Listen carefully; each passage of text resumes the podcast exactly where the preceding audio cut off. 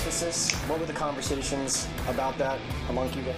Yeah, I mean, that's something we discuss every year in the competition committee. We, we get kind of sick and tired of the, of the taunting that does go on from time to time on the field. We've tried to balance um, the sportsmanship with allowing the players to have fun, and there's always a fine line there. But none of us like to see that, and uh, it's just a question of whether you can have rules that can be enforced without taking the fun out of the game too. But nobody wants to see a player taunting another player. I know I certainly don't, and I think the rest of the members of the competition committee feel the same way too. The, uh, That was Giants owner John Mara talking about the new taunting rules, how he doesn't like to see players taunt one another on the field. And I'm about to introduce two people that are no strangers to taunting back from their Xbox 360 days, where I learned everything I had to. First off, one of my first friends from Northport, Peter Vicicio. Peter, thank you again for joining Old School Sport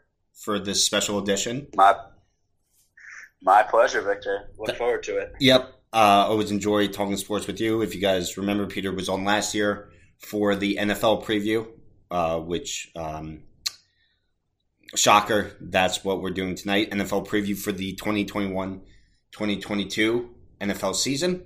And the other individual that will be joining us, one of my not so close friends, Oliver Miner, also known as one of the two graphic designers. The other one isn't allowed to be on the show or near a middle school, but that's for a different reason. Oliver, thank you very much for joining me on Old School Sport again. Thank you. Pleasure is all on this side of it. All right. okay. All right. So, guys, I don't know about you, Peter. This is like Christmas for us. Oliver, the show is very inclusive, so it's like Hanukkah or Ramadan for you. Uh, the NFL, the NFL season is right around the corner, and I think it's time. I want to do this because Max is out this week, and we'll get his thoughts when he comes back on the upcoming NFL season. But I wanted to talk some NFL with you guys. We'll first recap some of the offseason, biggest offseason, most impactful offseason moves. We'll give our predictions for divisions, for Super Bowl, championship games, all of that.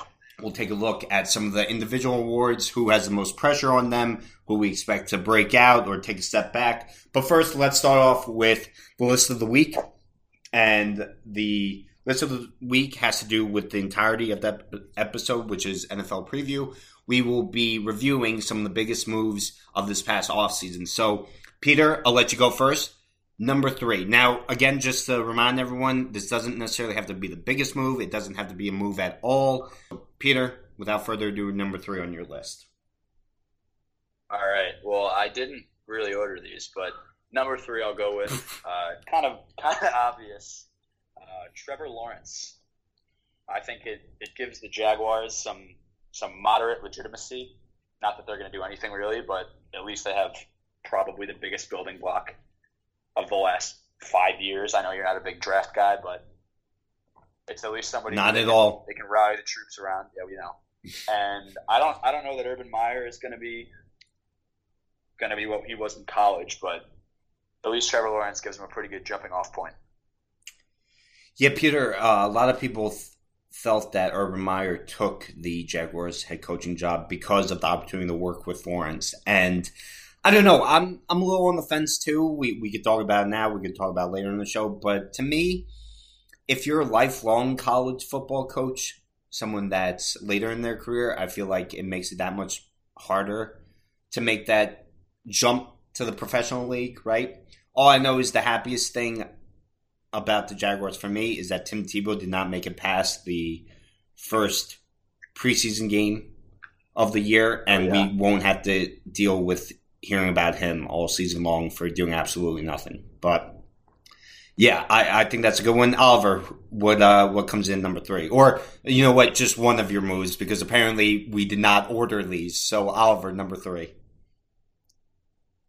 Uh, I actually did order mine, but uh, Wow. number three, uh, I'm gonna go with Ryan Fitzpatrick. Uh, not one that you I- I'd say first think of if you're thinking of the biggest moves, but I feel like the Redskins have a pretty good defense now. Washington football are- team. Washington football team. All right, yeah, the football team has a pretty good defense, up and coming. Chase Young. I feel like with Fitzpatrick, who's like a plug and play guy in pretty much any team, put him on a team with a good defense, solid like receiving cores, or running back solid, you can have that's got eleven and what is it six written all over it. Well, yes, because again, another big uh, headline this NFL offseason is that the schedule expanded to 17 regular season games, 18 weeks in total with that bye. But Oliver, it's funny you say that because I also had Ryan Fitzpatrick coming in number three, but for all the wrong reasons. I think that the Washington football team, at least in my time being a sports fan since I was born, actually have a solid core of players, a solid nucleus that they've built around, that they can build around. Obviously, very good defense, young, up and coming defense, right? They have weapons across the board on the offensive side of the ball. You saw them put up a fight in the first round against the eventual Super Bowl champion Tampa Bay Buccaneers, right? And I feel that in their division, it's wide open. And you go with career journeyman Ryan Fitzpatrick, who throughout his career has never made a Pro Bowl. He's had a winning season, a full winning season once, and that was with your Jets, Peter, going 10 and 6. Mm-hmm. And in that biggest game of the year, he choked against the Buffalo Bills that could have, if they won, if the Jets won, could have gotten into the playoffs, right? He had a great year that year, I'll give him that. But career journeyman, he's a very streaky quarterback. It's a roller coaster ride with Fitzpatrick.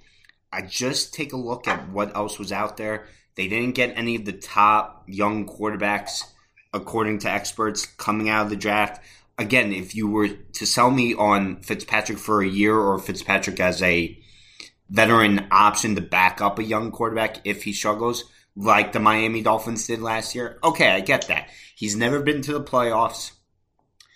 I understand last year he kind of got a raw deal with Miami. I think they never should have taken him out for Tua. It was way too early. And I'm sorry, I just I absolutely despise that move. I, I think that he's he's the number three best quarterback in that division, right above Jalen Hurts. And I just feel that Washington could have done more with the quarterbacks that were out in the market. Maybe call and see if the Green Bay Packers would have parted ways if you dangled a couple of first round draft picks. Just because, uh, listen, draft picks don't matter if you're making it far into the playoffs. If you're winning Lombardi trophies, who, what matters? I would take Lombardi over a first round draft pick any day. So I absolutely despise the move by the Washington football team. Wait, what? I I despise the move. I hate the move. Oh, you yeah. you consider that a, a non-move? Yeah, I'm I'm saying that that was a bad move from the offseason. Uh, like compared to all the other options or how they could have went about it, I hated Ryan Fitzpatrick being their answer, and I feel like there was a lot of hype around such a little move in my eyes. I mean, the guy's never been to the playoffs, Peter. That's fair. Sure.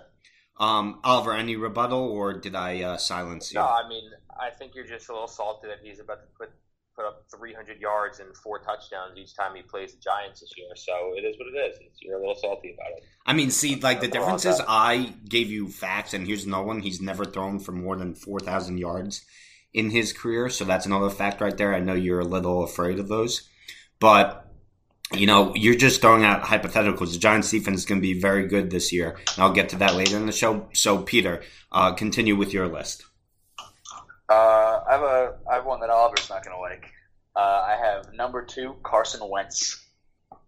I think the the Colts have been a team for the last couple of years after Luck has left that they kind of had the team set up to have some actual legitimacy in the AFC, and they've been kind of kind of juggling around like Jacoby Brissett, mm-hmm. Phil Rivers, and now I think they're finally finally getting somewhere with Carson Wentz, who I know had a little bit of a rocky rocky ending to his career, but I think being back with uh, his old OC is gonna is gonna help propel him, and I think that at least gives them. I don't know that they're gonna be they're gonna be any sort of contender, but they're at least gonna give some kind of fight in the AFC South. Peter, are you at all concerned with his durability? Yes, but I mean, I don't, I don't think that you can. It's still an impactful move either way. Okay. Like, he still is going to be out there at some point. I know that he. They said it was going to be five to twelve weeks a couple weeks ago, but it came out that I think he was going to be good for week one. So as long as he gets on the field, yes. But I mean, do I think? I think the the issue with him has been. I mean, he like literally disappears in the playoffs by just getting hurt every single time. So I And guess that I guess that remains to be seen. But no, and I, I agree. Well, it's clear that every time he makes the playoffs, he's either already injured or is injured in a playoff game. But I just, I think the biggest thing with him was that he was mentally drained in Philly. I think that he never recovered from Nick Foles being the guy who won the Eagles the Super Bowl that season. Always having Nick Foles breathing down his neck. I don't think he had the confidence from his head coach and Pederson. I think a lot of his confidence was lost in his last couple of seasons with the Eagles. So I feel that he's a player that needed a new start, a fresh start somewhere else. Now, of course, the injury sets him back a little bit.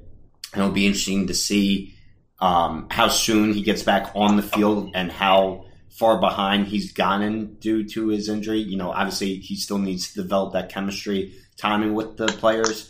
But I, I do think that you're right with the Colts. They, they do have a solid foundation on both sides of the ball, but quarterback has been a problem for the last couple of years, and they haven't found their guy, and they're hoping Wentz can be that guy. and I know you you just said made the point about how mentally he wasn't all there. I mm-hmm. I don't know much about Colts fans, but I'd have to believe that they're they're more forgiving than Eagles fans. Well, Eagles fans are just barbarians. Which I which for a fragile quarterback doesn't exactly. Oh yeah, exactly. You're, Well, you're yeah. also you're also talking about the same fans who had, who booed Andrew Luck off the field after he had to retire because of injury reasons. You guys are classless. All right. So the only thing I'll say to that is they found out during the middle of a preseason game. I feel like Colts fans were a lot more understanding afterwards. Once they heard But him they- speak. I guess, yeah, but they still just booed off like their guy. Like he was like their only hope, uh, like a savior after Peyton Manning, and they just fucking booed him out of town. Basically, I wouldn't want to come back if I was Andrew Luck either. Okay, but Andrew Luck was also needed time away from the game because of the amount of injuries he sustained throughout his short Yeah. career. It's time to come back. It's been three years. Okay, so Oliver, what's your next move? Um, so my number two, I think, would be Matt Stafford. I think that Yuck. him going Yuck. to what's up? Yuck. Yuck. I mean, I have that as I have that as my number one. yeah. I mean, Okay, Peter, hold off. Continue, Oliver. I just feel like he was the missing link that the Rams needed. I mean, obviously their running back got hurt, but now that makes him more useful than ever. Like I feel like he's a guy he never really has good running backs anyway, so he's kind of used to just airing it out the whole time. So it's going to kind of work either way. But he's got good old line receiving. His defense is absurd. Like I think this is the best chance that the Rams are going to have to win a Super Bowl. Like they're going to be their most talented roster so far. Okay, so I'll say my thoughts on that move once Peter uh, goes into what he has to say. Number two for me is this might be kind of a bitch answer, but the fact that both Super Bowl teams were able to keep their not only rosters intact but their starters. I mean, the Buccaneers are coming back with all 22 starters from that team. Guys, think about how many times a team wins a Super Bowl and then like role players on that team go off to another team and get a big time contract. The fact that the Buccaneers were able to retain all of them it goes to show you the type of chemistry, the foundation that they were able to build, how good of a coach Bruce Arians is. For them to buy in for another season, they realized that they could have something special down there in Tampa, and all of them, whether they had to make some um, sacrifices when it came to contracts or not, all of them decided to stay in Tampa. So I think that they're primed for another run. And then the Chiefs. The Chiefs' biggest problem when it came to the Buccaneers was their offensive line failing to protect Patrick Mahomes. He was running all over the field. They were able to go out and trade for Orlando Brown from the Ravens. They made some draft picks for that offensive line. Obviously, they still have Mahomes, still have great talent across the board on the offensive side of the ball. The defense, um, is good enough to still get that team back in the AFC Championship, back to the Super Bowl, especially with that offense playing as it is. So I, I, think that the fact that both of those teams were either able to stay intact or improve on their weaknesses was was a big underlying move that occurred this all season. And then Peter, why is Matt Stafford number one for you?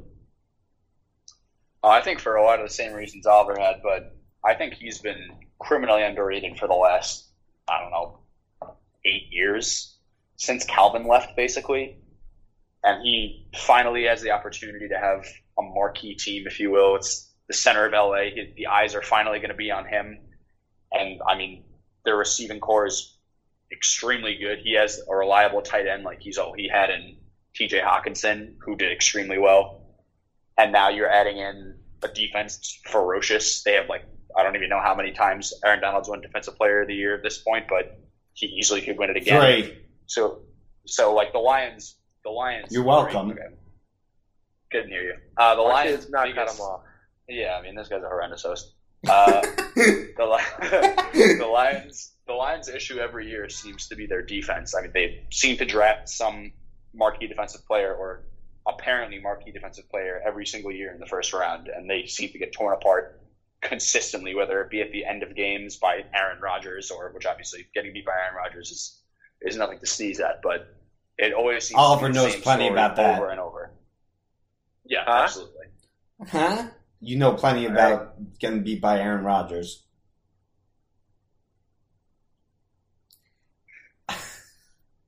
Any closing remarks, Peter or Oliver? Do you want to go? That's all I got. Okay, wait, no. Before Oliver, before you go, okay, let me ask you both this, all right? Because I'm, I'm, I'm sorry, I'm not a Matt Stafford sympathizer. I, I, I just, I, I don't see it, and maybe Stafford or Eli? Stafford or Eli? Eli, without a doubt. More, more talented. Eli, without a doubt. Now, Silencio, No, no, actually though. Silencio. Um. Okay. Right. Can I just ask you guys this? Where is the line? Where do you draw the line when it is the organization's fault versus the quarterback's fault? Because I take a look at Stafford, right, and he's been in the league for how many seasons? He's he's been 2008. 2008. So was that 13? 13 years. Uh, we'll. Okay, relax. Yeah. Um, thirteen, right? How many? How many times has he had a winning record? Can you guys tell me? I can. Four times. Four times, correct? How many times has he made the playoffs? Twice. How many times has he won a playoff game? Zero. Why is Matt Stafford the answer for the Rams? Now, again, I'm not saying that the Lions aren't a dysfunctional franchise. I think that Detroit gets the benefit that Cleveland is just as dysfunctional and has as much of a troubled history past as the Lions do, even though uh, the Lions haven't won a playoff game since the early 90s with Barry Sanders, right? When does the blame fall on the quarterbacks? Because uh, we, we talk about all the time, Peter, in New York. And now, yes, bigger market, bigger media, but Daniel Jones is under pressure in year three for not leading the Giants. Sam Darnold got ran out of town. I understand the Lions haven't been a good franchise. Their best player retired early just to get away from them. But at one point, do we look at Matt Stafford and say, why hasn't he done enough to lead them farther than they've gotten? Question: Is Matt Stafford after he retires? Would you say that he'd be a borderline Hall of Famer with the numbers that he's going to have? Yes. So you don't think that putting a borderline Hall of Famer on a the Rams, who have an already good all-around team, would improve them and at least have them give them a very good shot to? Well, we need to see that still, Oliver. I, and again, I'm not. I'm not saying that he, this. This. Okay. He's going to be a borderline Hall of Famer. Bor- borderline. I mean, he also has an overall record of 74, 90, and one. So I think numbers and the overall stats of the guy have to take into consideration as well. Now, of course, it's Detroit, so I feel like he'll get the benefit of the doubt. But Matt Stafford played with one of the best wide receivers to ever do it. Now, it may have only been a couple of years, but he never accomplished anything uh, with that team uh, while Megatron was still on that team. So I understand that at points he hasn't had much talent to, around him, but so have many other quarterbacks, and he doesn't get nearly as much criticism, nearly as much blame as those other quarterbacks. I think that also has something to do with the market that he plays in, though, like you said. Okay, If but played, but that if he but, in New York, he'd be getting killed. uh, I agree with that. his fault or not. Uh, well, okay, so Peter, though, like, are you confident to say right now that Sam Darnold is going to be a breakout star with the Carolina Panthers? I mean, I think he'll be slightly better, but I think that has more to do with it being year four at this point than it does it being on the Panthers. I mean, the Jets also, that we're getting off topic, but the Jets tried out the worst coaching staff for him for three years in a row and then expect him to be something. It's just not going to happen. Yeah, no, I agree. I'm just saying we're heading into year 13 for Stafford, and yes, he's put up solid numbers. But when you take at the uh, take a look at the win loss record, and I get it, this is probably the best team that he's had in his career. I still need to see him go out and do it. Just because he has talent around him doesn't mean. I mean, he's he's never been accustomed to winning. So how do we know that he's going to be able to adapt to that environment? Guess that's what. Guess that's. Guess what the uh, Yep. the new year will bring. Yep, that's what. Yeah, I guess that it really comes down to would a borderline Hall of Famer going to a top five, top three, arguably roster improve or not improve them? And it's really one side or the other. okay, Oliver, what uh, comes in number one for you? All right, so full transparency. Um, I was a little busy, didn't have a lot of time to check my phone and do research and all that kind of stuff. So I'm just going to kind of go on the fly. Again, haven't been able to look at the internet or anything, so I'm just going to go. I, I got Carl Lawson here. Um, I mean, he was fourth in the NFL last year in pressures, Oliver, uh, career high Uh, you know he's just fucking with you. you Peter. realize? I think it's I. I just I yeah. I mean, Yeah, I mean, we're moving on. yeah. Moving on. Are you gonna give us your number one, or was that your number one, you dipshit? that was my number one. Okay, so okay, my number one is my, my number one is Green Bay's entire offseason. And you might be saying, "Oh, Victor, why?" Like they were able to bring back Aaron Rodgers, right? Uh, Adams. Okay, they were a fourth down away potentially from tying up the game and heading to the Super Bowl, right? To me, Green Bay did everything wrong this offseason because once again, can you point to one impactful move that they made to help Rodgers get back to the Super Bowl? I can't. All right. They Uh, continue. Randall Cobb. Well, okay, so you jumped the gun I was going to say. Yes, they were able to bring back Rodgers, but it's only for one more year. And and I know they'll revisit it at the end of this year, but I think that relationship is all but uh, tarnished, right?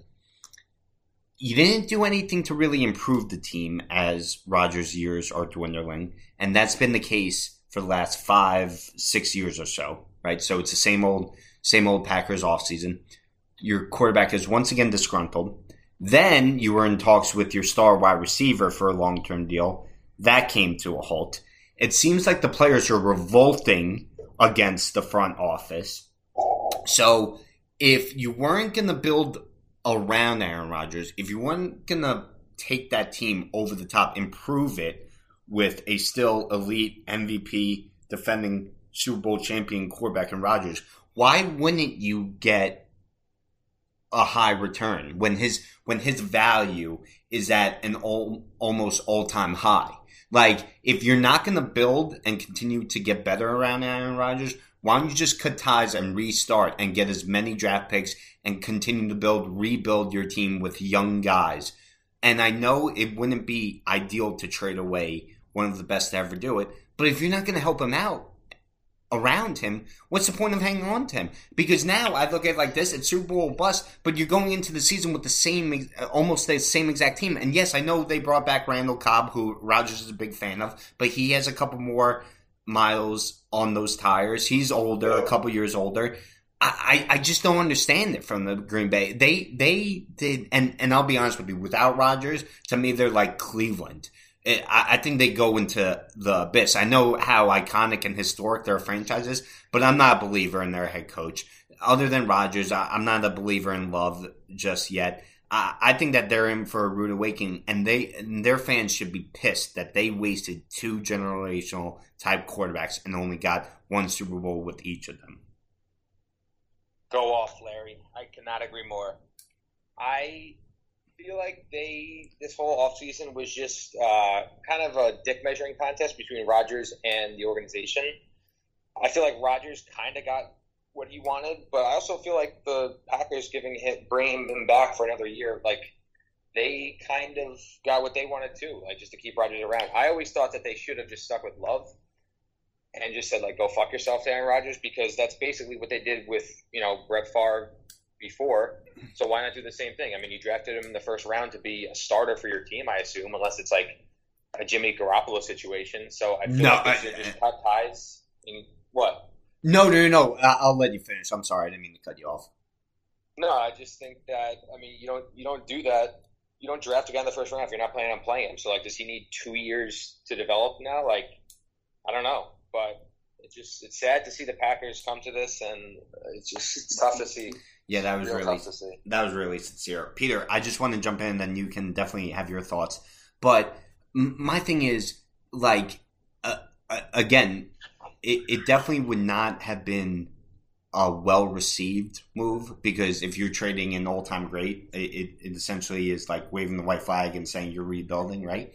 But the man is coming off an MVP type season, and yes, it doesn't seem like uh, an MVP, not an MVP type season. It was an MVP season, so you know there's going to be teams. I mentioned the Washington football team. Uh, you take a look at the Colts. Who knows if they would have went more in over Carson Wentz? Uh, I think the 49ers could have been interested if he was available on the market. Uh, There were other teams. I, I mean, uh, Miami is another team that I feel would have at least made the call, but I just his ceiling. You never know what could happen at, at the NFL level, and I expect another great season by Aaron Rodgers. But you know with injuries. Injury. I mean, look at it like this: if he gets injured week one and still wants out of Green Bay, you're kind of screwed because under the the contract or the agreement, uh, Rodgers wants out of Green Bay, and I don't think an injury type season will make him want to stay any more than he wants to leave. So I I just I don't understand from the Green Bay point of view. Uh, like to me, it was, and I loved his press conference once he came back, just completely throwing the general manager and the organization under the bus, essentially saying guys come to Green Bay to play with him, which is true. I mean, M- Milwaukee. Uh, I'm sorry, Green Bay isn't Miami. Green Bay isn't the bright lights of New York. Green Bay isn't California. Uh, there's really no other reason why to play. There's really no other reason to go play for Green Bay than to play with an all-time great, Aaron Rodgers. Peter, do you have anything to say on this?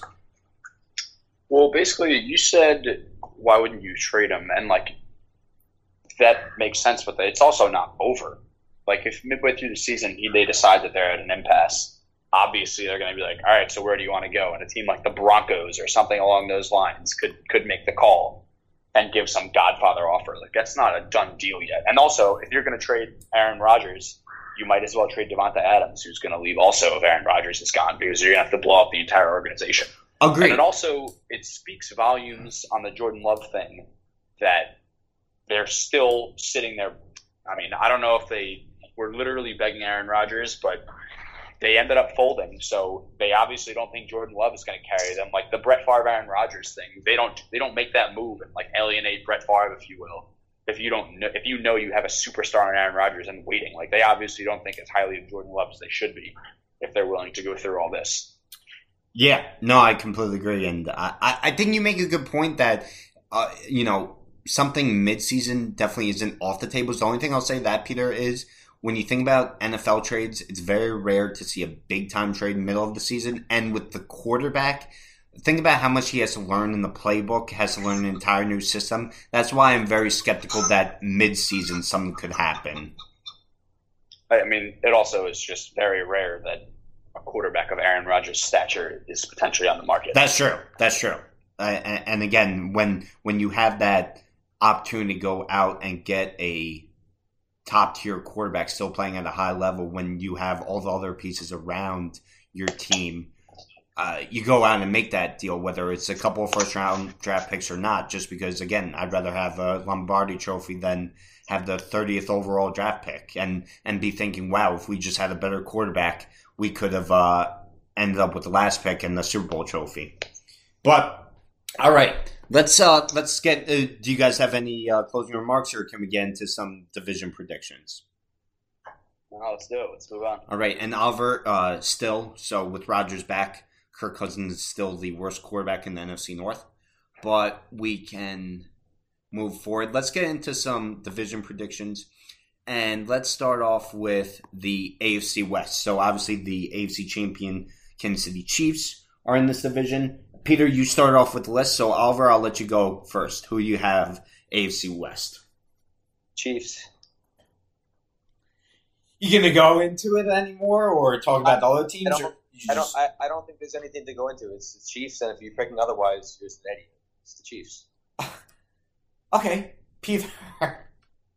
Uh, yeah, I got I got the Chiefs for sure, but I think the Chargers are going to be a wild card team and a pretty one of the higher wild card teams. I have I have the Chiefs at fourteen and three and the Chargers at ten and seven. Okay. I think I mean Herbert Herbert was I don't know that Herbert's going to be who he was last season, but if he's anything close with relatively decent coaching now that they they hopefully have, they're gonna they easily could have gone ten and six last year. So I don't see why ten and seven is out of the out of the realm of possibility. Yeah, so I too think the Chiefs will come away with this division.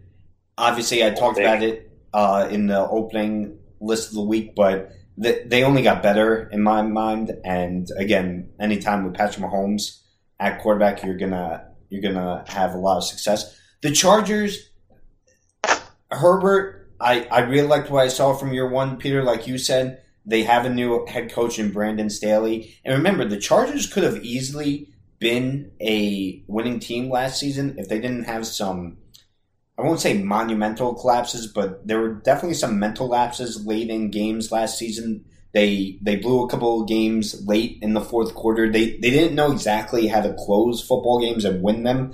I was really rooting for head coach Anthony Lynn, but it just didn't work out. But I think that they have talent on both sides of the ball and I, I I also have them as a wild card team. In terms of the other two teams, listen, the Raiders to me are just. Uh, I, I mean, thank God Jon Gruden signed that decade long contract because to me he should have been gone, if not last season, the season before. I just don't see what that team is exactly doing. Um, uh, I just uh, some of their moves are definitely questionable. Uh, another year where their draft class is uh, again, you know me, I'm, I'm not a big draft class guy, but it seemed like everyone had their um, head scratching with the Raiders moves. And I, I feel that Jon Gruden is one of those rare cases where his generation of coaching isn't transferring over well to this generation. I don't know if he's a true believer in his own quarterback in Derek Carr. I wouldn't be surprised if Mariota saw more time this season. Um, and then uh, who's the other team? The um, Broncos. The Broncos, dude. Once again, I think a good defense. I think they have good offensive weapons, good wide receivers. I'm, I, I've seen enough from Drew Lock. I, I have. I, I do not think he's the answer. I think it'll be a mistake that they didn't trade or upgrade at the quarterback position. I think once again, and and it's so funny. It's thankful. Thankfully, John Elway is a Broncos legend, and he should be thankful that Peyton Manning chose the Broncos because as a GM, he has never gotten it right at the quarterback position. Think about how many guys he screwed up on, whether it was Keenum, whether it was Paxton Lynch, uh, whether it was Osweiler. Brock Osweiler. Yeah. He just has never found an answer. And, and I think they're still continuing to look. And once again, the quarterback position will hold them back this season. Well, I think them, the both the Broncos and the Dolphins are in kind of a unique position where I, I mean, I'll, I'll get more into the Dolphins, but they kind of have, and I guess the Giants too, which no, Nope. will cover your ears, Victor, but Nope. they kind of have middling quarterbacks who are just, I mean, if they if they go south this year, they're probably going to be on the way out. and there's some big fish that could potentially be out there in Watson and potentially Aaron Rodgers. So I think they're setting themselves up pretty well to possibly get that that white whale quarterback. Okay, Peter, do you? Uh, I'm sorry, Oliver. Do you have any uh, any remarks, any rebuttal to what I had to say? Anything you want to add on? No, I, I agree with you. If I ask you to Uh, Victor, repeat what I said, uh, I actually, I got one more thing for you. Yeah. Uh, people forget that uh, if Justin Herbert opted to go into the draft one year earlier, he would have been a New York Giant. But that's all I really got. They have Daniel Jones. They're good. Yeah, of course they are. you guys are absolutely fucked. Let's move on. AFC North. Who do you have, Peter? Uh, I uh, this is one of the more interesting divisions at the top.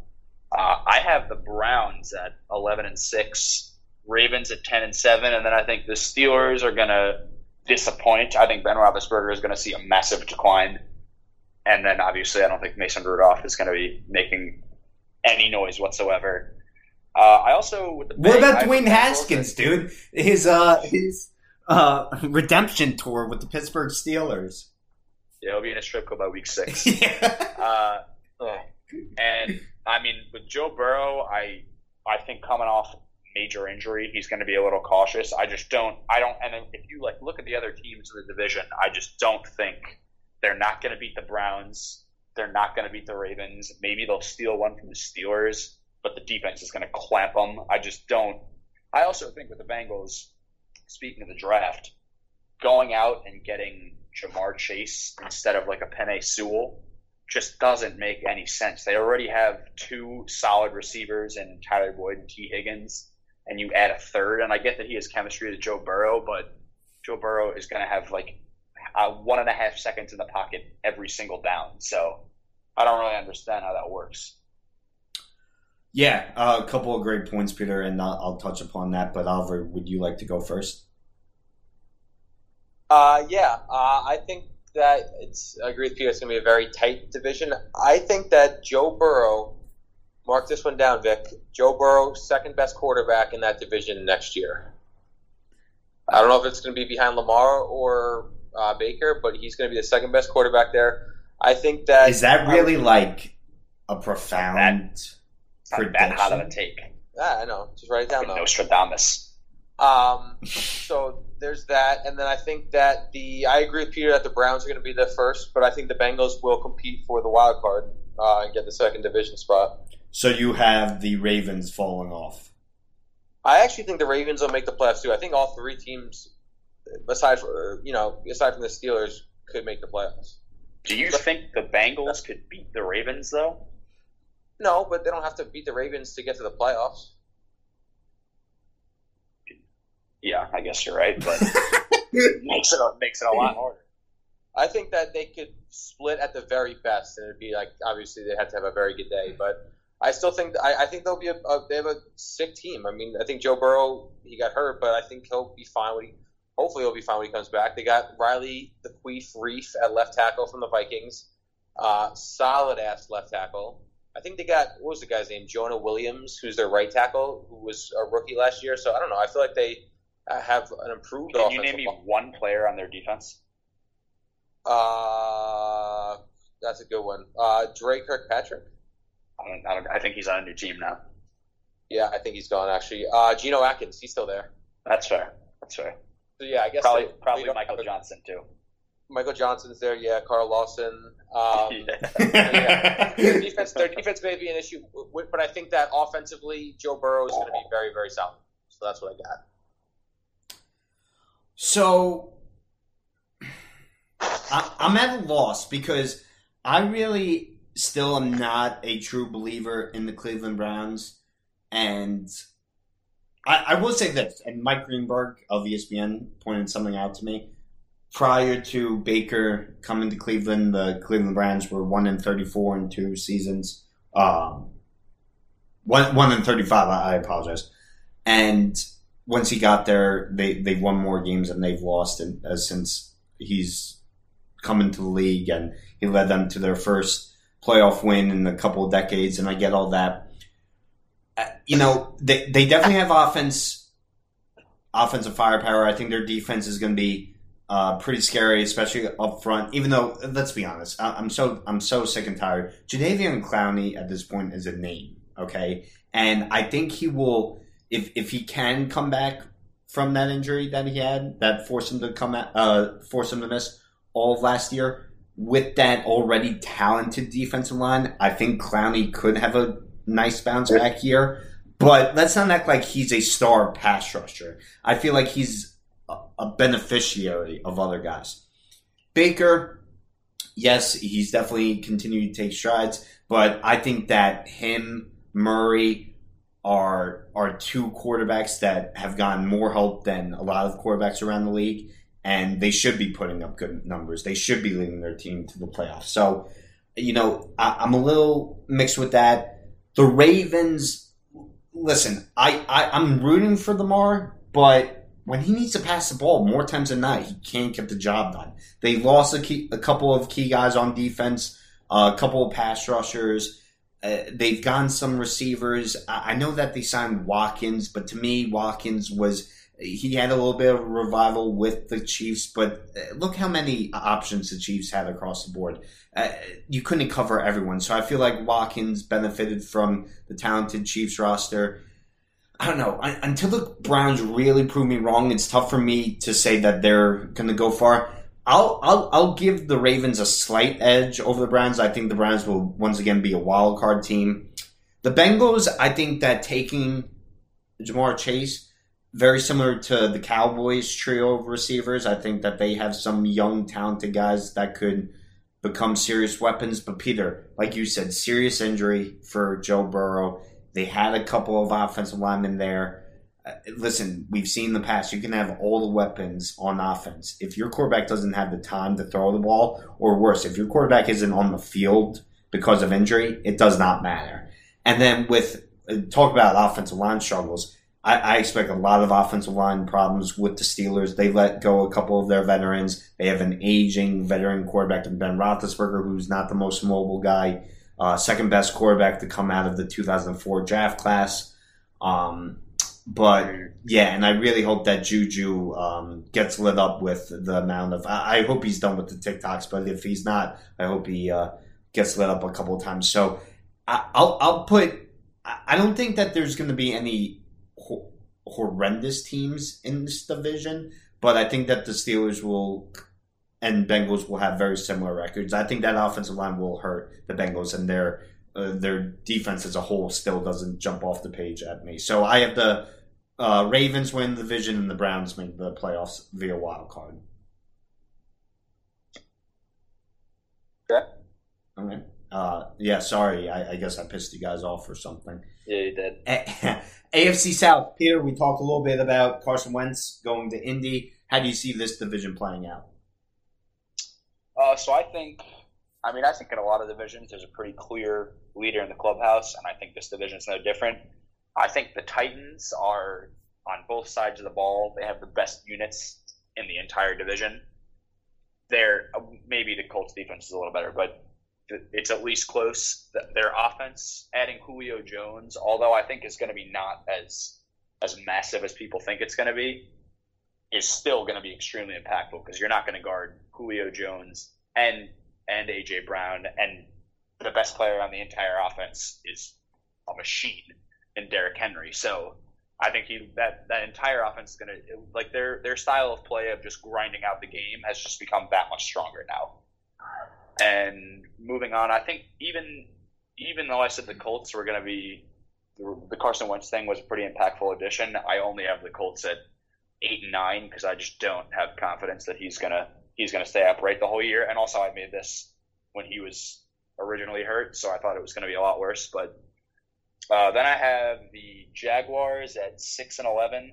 I I mean, I think they might put up a fight, but they're not they're not anywhere close to being to being what they expect to be with Trevor Lawrence. I also think Trevor Lawrence is going to not be like I think people expect Trevor Lawrence to come into the league and immediately just be ripping apart defenses, and I think that's going to take at least two years before he's a true a true guy. And finally, I think this one is, I guess, dependent on Deshaun Watson, which I, I don't expect him to be there, but if he is there, that whole division looks maybe a little different. Maybe you shift a couple of wins to, to the Texans, but I have the Texans at four and thirteen. I, I think they'll they'll sneak out a couple of wins against a couple of teams. I don't think it's like last year where there was like the Jets were a clear miserable team, the Jaguars were a clear miserable team. I think that there's not gonna the whoever gets the number one pick is gonna have something around four wins, especially with the 17th game also. And I think that the number one pick will be the Texans at four and thirteen. Okay, Peter, can I ask you a couple of follow up questions? Yes, you may. Okay.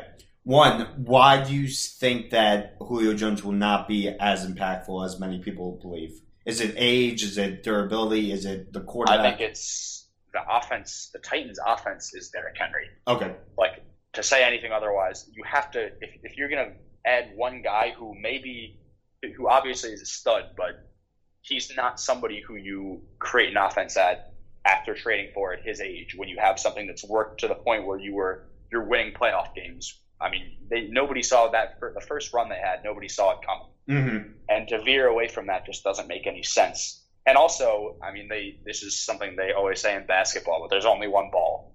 Like you're not. I don't. I mean, I think Tannehill is a good system fit. I but I don't think he's going to be slinging the rock all around the field. Like mm-hmm. the guy is AJ Brown, which I mean, he's obviously going to concede a pretty good amount of targets to Julio Jones, but it's not going to be like Julio Jones is getting fed on every single play. Yeah, no, I completely get that. My next is do you have any concern about Derrick Henry? Remember, in, today's day and age, it's not it's not like run backs have a long lifespan in the NFL. Do you think that he gets a little worn out this season? Uh, I mean, here's the thing with Derrick Henry. I the first year he was dominating. I'm like, oh, ne- next year he's toast. And then the next year, I was like, oh, he's toast. So to say that again this year, it's like counting out Tom Brady at this point. Like you're always waiting on his big injury or like the, the like the the games where he starts to wear down like most power backs do, but he is simply just bigger than everyone. Like which I mean may may bode poorly for him injury wise, but it hasn't yet. So why would I count on it? Very true. And then the last one I wanted to ask: Do you think Trevor Lawrence starts Game One? Unequivocally, yes. Yeah, I mean, Gar- Gardner Minshew is going to start over him. You, you don't draft a guy number one overall to sit him. What the fuck kind of question is that? You think uh, start? Yeah. Whoa, whoa, whoa, whoa, whoa, whoa, whoa, whoa! Big brain Pusateri. Whoa! First off, Oliver. It's gonna be something. Urban dumb. Meyer has not come out and stated that Lawrence is the starting quarterback. I was just, just wondering. Okay, Minshew to me is an absolute joke. The guy's a meme of a quarterback, in my opinion. I I would not want him as my. I, mean, everyone fell in love with him because of his uh, creepy mustache. So he's awesome. Yeah, he's awesome. Yeah, he's awesome. He was literally in the Capitol on January sixth. okay. Um, yeah, so Ava, on that note, um, how do you see the AFC South playing out? Yeah, I mean, I think that you guys are getting into the you know analytics side of things. I think it's a very simple thing. It goes um, the Titans with Tannehill, and the other three guys. When you look at them, their quarterbacks. You have a guy with long hair, uh, a guy who's already injured and had injury problems in the past, and then a sex offender, allegedly. um, and I think that's pretty much all you need to really do to gauge kind of where the uh, AFC South lands, you know? I mean, the sex offender might not even play, though, so I don't, I don't Alleged, alleged. Yeah, so it's yeah, allegedly. I don't know, TJ Yates or fucking Brandon Weeden. Like, there's not, if he doesn't play, they're even more fucked. Yeah, so I'm I'm on board too, Peter, with the Titans. Not because I'm a believer in Tannehill, and you can say all you want about 33 touchdowns and only seven interceptions last year, right? But to me, that offense is built around it goes with their catalyst, Derrick Henry. And even when Derrick Henry wasn't typical Derrick Henry last season, defenses still were afraid of him, and defenses still played the run. And to me, a good running game can make your passing game great. And what I mean by that is it opens up the play action. It makes guys more aggressive. with the run game and it opens up the airways. Now, adding Julio Jones, I think you made some good points with that. It's not like Julio Jones is the necessarily the number one true and only number one wide receiver on the team. AJ Brown is already there, has established a connection with Tannehill, right? But I do think that it provides Tannehill another weapon. But here's my thing, okay? If it's not this year for Tannehill, when is it going to be? I'm on record saying that the Titans will never get back to the AFC Championship game with Tannehill as their quarterback. I think that if he does not ball out this season with the addition of Julio Jones, they need to start looking for other options. But for this season, I do think that they have more talent. Uh, again, I, I, think that the Colts defense compared to Titans is a little bit better. But offensively, I still give it to the Titans. I think that they will come out with the AFC South. The Colts, I'll be honest with you, Peter, a lot has to do with how healthy Wentz is. Um, you know, I don't really think they have a backup plan at the quarterback position. Nick Foles was thrown out there. I think that would be terrible for both sides. I think that it would only re-hurt Wentz's um, mentality, only make him that less confident in himself and his position with the team. The Jaguars, listen, it's tough to say. Uh, you know, I'm not all in on the hype with Trevor Lawrence. I need to see him play at the professional level. I don't care how good he was at the collegiate level, which by the way, remember that he's lost the his last two biggest games at the college level and did not show up, did not play well in those two games. And then you have the Texans who really roster wise, one of the worst teams in the NFL, and we'll talk about who we expect to be the worst teams and then it fell a little bit later. But the Texans are right there. It really depends on ha- on how the Watson thing is handled early in the season, if he's eligible to play or not. Like you said, Peter, if he is, that means a couple more wins. But I don't expect much from the Texans this year. Watson had a career year with the lack of help. What? What are you laughing at? What? Say it. Watson had a career year last season, despite the despite the lack of help around him. So uh, I, I, don't expect much. So I, I, really think it's the Titans and everyone else right now for the AFC South. And uh, if you want to grow up, Oliver, uh, AFC East, who do you have? Wait, wait, Victor, I'm not done. Oh, okay, go. Uh, give me your ceiling and floor for the Colts, with or without Carson Wentz. Ceiling, I'll go. Dude, what are you doing? My bad. Ten and seven, Peter. Floor without Carson Wentz. Five and twelve. All right, fair. Why? Uh, uh do you? No, uh, I mean, I'm still, I'm still just staring off from from Oliver's chicken coop. Dude, you're an actual. Uh, can you tell me what in reference that is to? He's just saying. I think he's just saying that was a chicken take. He was, he was queuing it up. What's a chicken take about? Wait, about what, Oliver? No, I, he's inferring something that he has no idea about. Then say it, bitch. Just move on. Yeah, fucking moron. Oliver, AFC is who you have, and then Peter can go on about his Jets. Uh, yeah, I mean it's Bills, Dolphins, Patriots. No, Bills, Patriots, Dolphins, Jets, and that's all I got. Okay, Peter. So Oliver did minimal homework on this. So can you carry the workload and tell us about the AFC East and specifically your New York Jets? Uh, sure. Um, I think obviously the Bills are the Bills are Oliver. Cut it out with the chicken. the Bills are the clear number one. I have them at twelve and five. They're they literally just brought back I, I think they brought back everyone, or for the most part, everyone, everybody who matters, and they're only getting older. And Josh Allen is only getting older. I think he his contract was monstrous, but they have to pay him that.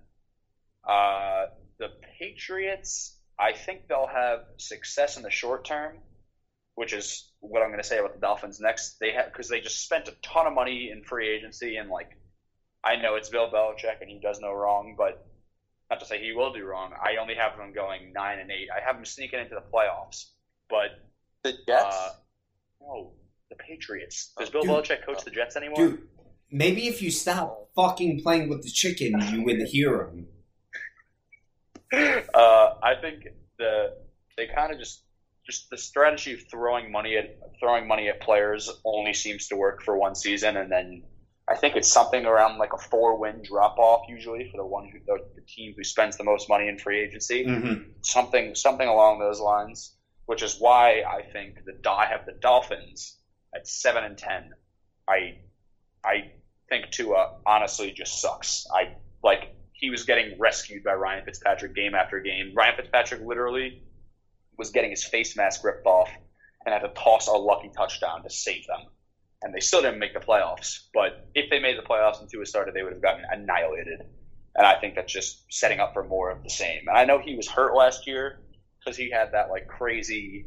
They do like that crazy like surgery in Alabama where they like tie it. They tie some like metal rod or something or something along those lines from like some some joints in your body. I forget what it is, but it's like an only an Alabama surgery. And I think that definitely hurt him last year. But I mean, he uh, the goat Colin Cowherd had a take on him where he said, "All my life, I I've been told that quarterbacks either have to be tall or they have to be fast and have some elite quickness, and he has neither of them. He's short and he's not that fast. So I mean, when you have world class edge rushers just destroying him every single game, I don't see it working out. And uh, the Jetties, uh, I got him at I got him at six and eleven. I think they're going to be. I mean, there is to say that to say that they're the same team as last year is a joke. They Robert Saleh is fifty times the leader and coach that shithead Gase is, and now now Joe Douglas has had the opportunity to actually get his hands on the on the team and start to make impactful moves every day. The Jamal Adams deal looks better and better. Actually, number thirty three. Uh, yeah. and I mean, unfortunately, Carl Lawson blew out his Achilles today. Was he would have almost definitely been the best player on the defense, and the whole the entire defensive line of him, Quinn and Williams, and Sheldon Rankins would have been a terror for defenses. And especially with Robert Saleh's history on, with defensive lines, I think it would have been a nightmare. But I mean, I think Zach Wilson's gonna he's either going to be a massive success in a Jets uniform or he's going to be horrendous. And I, I am hopeful that he's going to be something. I think in I think he looks he looks like he he's going to play the part. He's cerebral, and they have now an extremely talented, or a very sought after offensive coordinator in Mike Lafleur, who um, Kyle Shanahan literally Kyle Shanahan literally blocked him becoming a head coach twice, and then he couldn't on the third time, and then Robert Saleh stole him. So from that perspective, I think they finally have a good offense in place. They're kind of taking pieces from every great team in the NFL. They have Joe Douglas is like an Ozzie Newsome descendant from the Ravens, Mhm. and also the Eagles, where he they say he was one of the masterminds in building the Eagles team, which fluke, but then Yeah. they they're stealing from the 49ers who are a system that a bunch of people model themselves after. They have obviously matt lafleur and mike lafleur from the, they have the packers connections. I think it's it's they're going to look something like the panthers did last year. I think they're going to be frisky and people are going to say like they have a they might have something there in a couple of years but it's not going to be this year Yeah, so Peter, I actually like a couple of things that the Jets have done. First off, I really like what Joe Douglas has done in his first couple of seasons. I mean, we, we still have to see some of the draft picks that he's selected, but obviously Mekhi Becton is looking to build off a great rookie season at left tackle, and I think that they've improved that offensive line as a whole, which is important with a young rookie quarterback, right?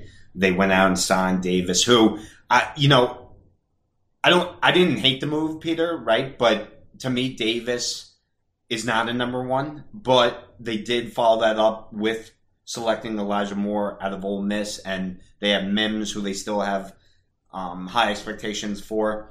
I think that they have a stud on the defensive line with Williams, and uh, they have a solid defensive line, right? But I really like, and, and I said this from the beginning, I really liked Saleh as their head coach decision because I really feel that he's been he's brought in the most excitement since Rex Ryan was named head coach. And I, may, I'm not saying that Saleh has the same big mouth and everything, but you see, but you watch him. Obviously, he has a defensive background, but he's a passionate, fiery guy. You saw that on the San Francisco sideline all of last year. But let me ask you this, Peter, because we've been friends for a while now, and Oliver would um, Oh. agree with this. We heard it after Mark Sanchez. Um, we heard it after G- Geno Smith. We heard it after Sam Darnold.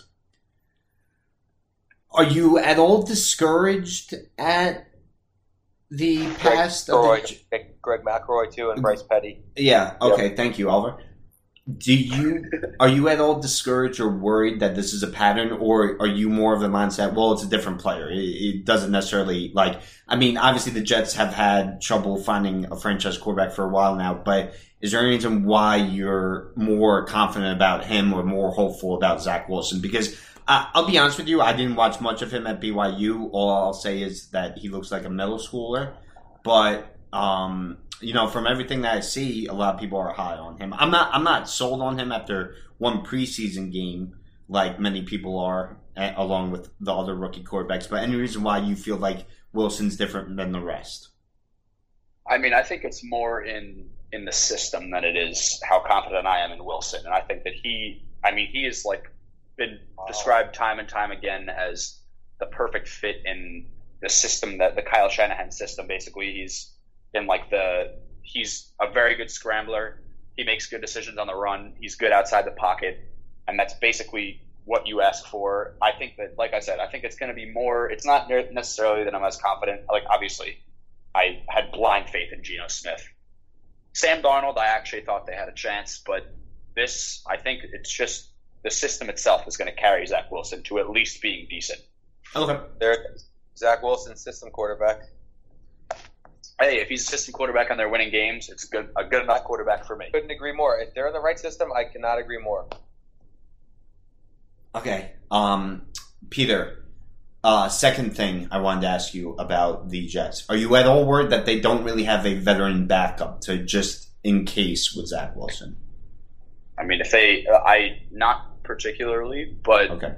I think if they really needed one, they can. They'll find somebody. They'll like find I, they were talking about trading for Foles. I think there's no reason to move assets for a backup quarterback. Like there will be somebody out there. I mean, who knows? Maybe like you trade a seventh round pick and you get uh, January sixth Lloyd Gardner Minshew to, to toss around the rock for a little bit. But no, I mean, I'm not. I'm not too concerned on that. Yeah, no, I was just wondering, Peter, and to an extent, I agree with you because even Mike Glennon is the Giants' backup quarterback right now, and they're like, oh, like it's great to have a veteran quarterback to like teach, like help Jones grow and like teach him the ropes, and I'm like, why is it great to have a veteran quarterback that was a disappointment teaching your young quarterback? what the fuck is Mike Glennon going to teach Daniel Yeah, Jones? uh, okay, so Oliver, again, it wasn't me saying this; it was the announcers. So chill out, dude. you don't have to be right though. What me? No, Oliver's right. Oh no, that's what I'm saying. Like, like yeah, Mike Glennon's career as a whole was a disappointment. Like, why do I want him mentoring my young quarterback? Like, it doesn't. It I mean, doesn't really make sense. Guys like like there are guys who they may not be the most talented, but like I think like I don't know if Jordan Palmer. I'm pretty sure he played in the league, but he has yes, he did. like he played with massive, the Giants. Yeah, so he's become like a massive quarterback guru guy, like like uh, Chris Sims. I don't know Yep. if he actually is in locker rooms, but he's an analyst now and a trusted voice. Like Yeah. he was an ex quarterback doesn't necessarily mean that you don't have to be a great quarterback to be a good Yeah, quarterback teacher. I feel like Mike Glennon's just one of those guys. If you like look at him, like there's no way this guy knows anything about football. I would, I would, ra- I would rather have Victor with the game on the line than Mike Glennon. Yeah. No, no way around that. Dude, dude, that rag don't take shots Yeah. at me because I'm telling you, it was all politics, dude. I could have had a career if it wasn't for the Northport coaches, but Yeah, I've always said that they've had a vendetta. It was kind of like the Rodgers uh, Green Bay situation. yeah, similar They to that. demanded a trade to Commack. Yeah, yeah. Um, and I just wanted to say, uh, oh, another quarterback analyst that I can't fucking stand though, Dan Orlovsky. He sucks, dude. I hate Oh, him. I think he, he always praises the Jets, so I like him. Oh, But all right. Well, I okay. see why you would. But um, anyway, um, AFC East for me, Peter. Um, I agree. Bills at the top. Uh, I don't know. I'll get into this a little bit later. Don't know if Josh Allen will have another MVP caliber season like he did last year, but he still has his weapons.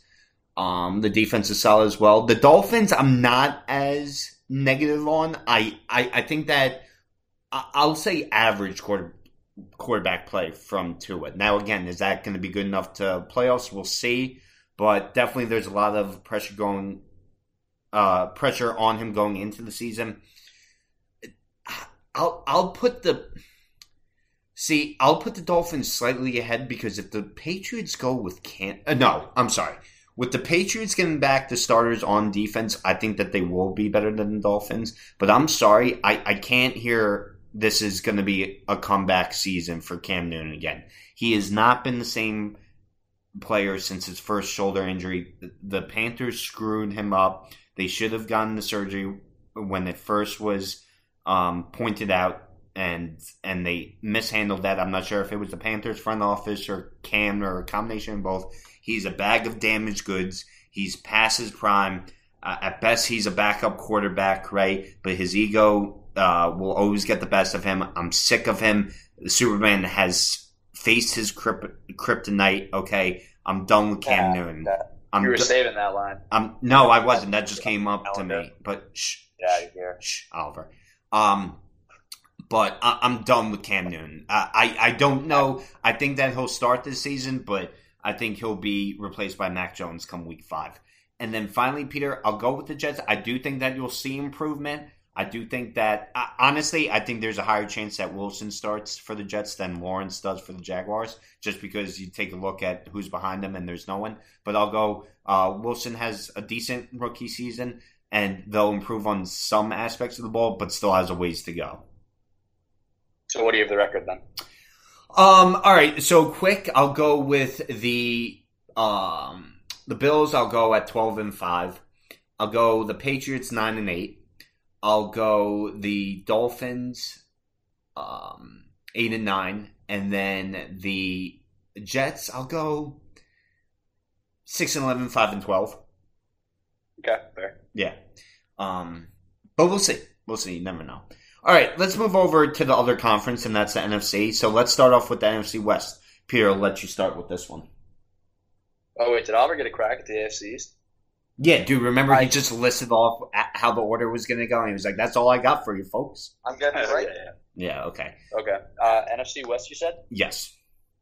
All right. I think this and the NFC East are nearly impossible to predict Mm. because I think I think the NFC West is the most loaded division of football. But I think the Rams. I got the Rams at one.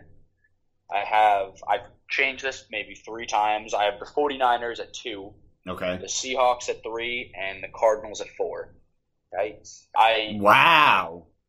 I don't think. I mean, it's a crapshoot. Like all Yeah. of these teams in a different division would be probably is Trey Lance division going to be the favorites. starter, or is, is it going to be Garoppolo? oh, it's going to be Garoppolo. I think Trey. If, if. Garoppolo, I mean, he knows. uh, We'll get to this, but he knows that Trey Lance is breathing down his neck. So I think that gives him some kind of sense of urgency. But I mean, I think like we, we've talked about the Rams. I think they're going to be. I think they're contenders. I don't know if they're like the, the premier contender from the NFC, but I think they're up there. The 49ers, I think it's just having at least subpar quarterback play with their defense will make them a much better team, and you'd hope that their entire defense doesn't get decimated by injuries.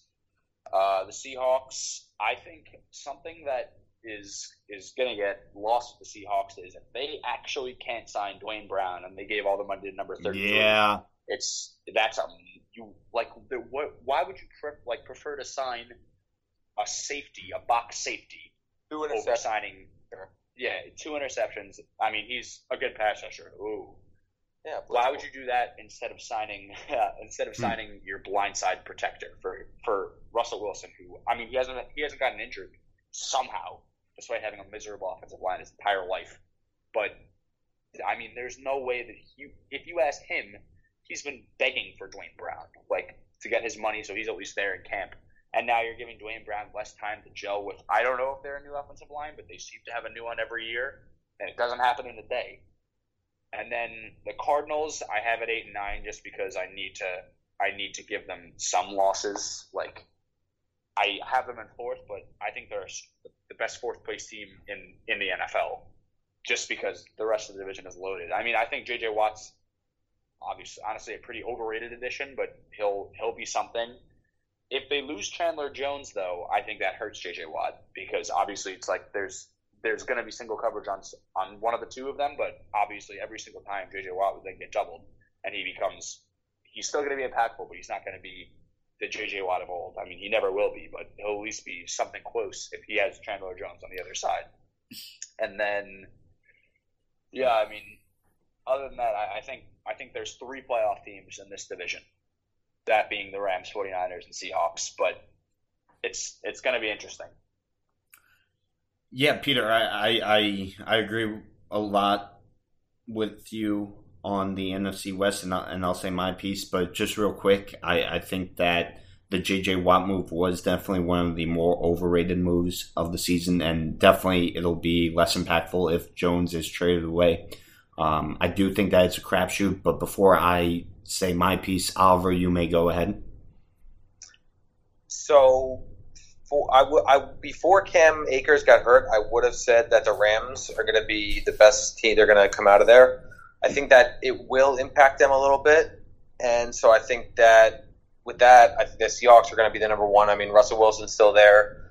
Another year, DK Metcalf, Chris Carson, solid. Their offense is pretty. It's probably top five. Defense might be a little problematic, but I think that they'll have enough there. I mean, Russell Wilson will be able to win the big games, um, so I think that'll be enough to have them win the division.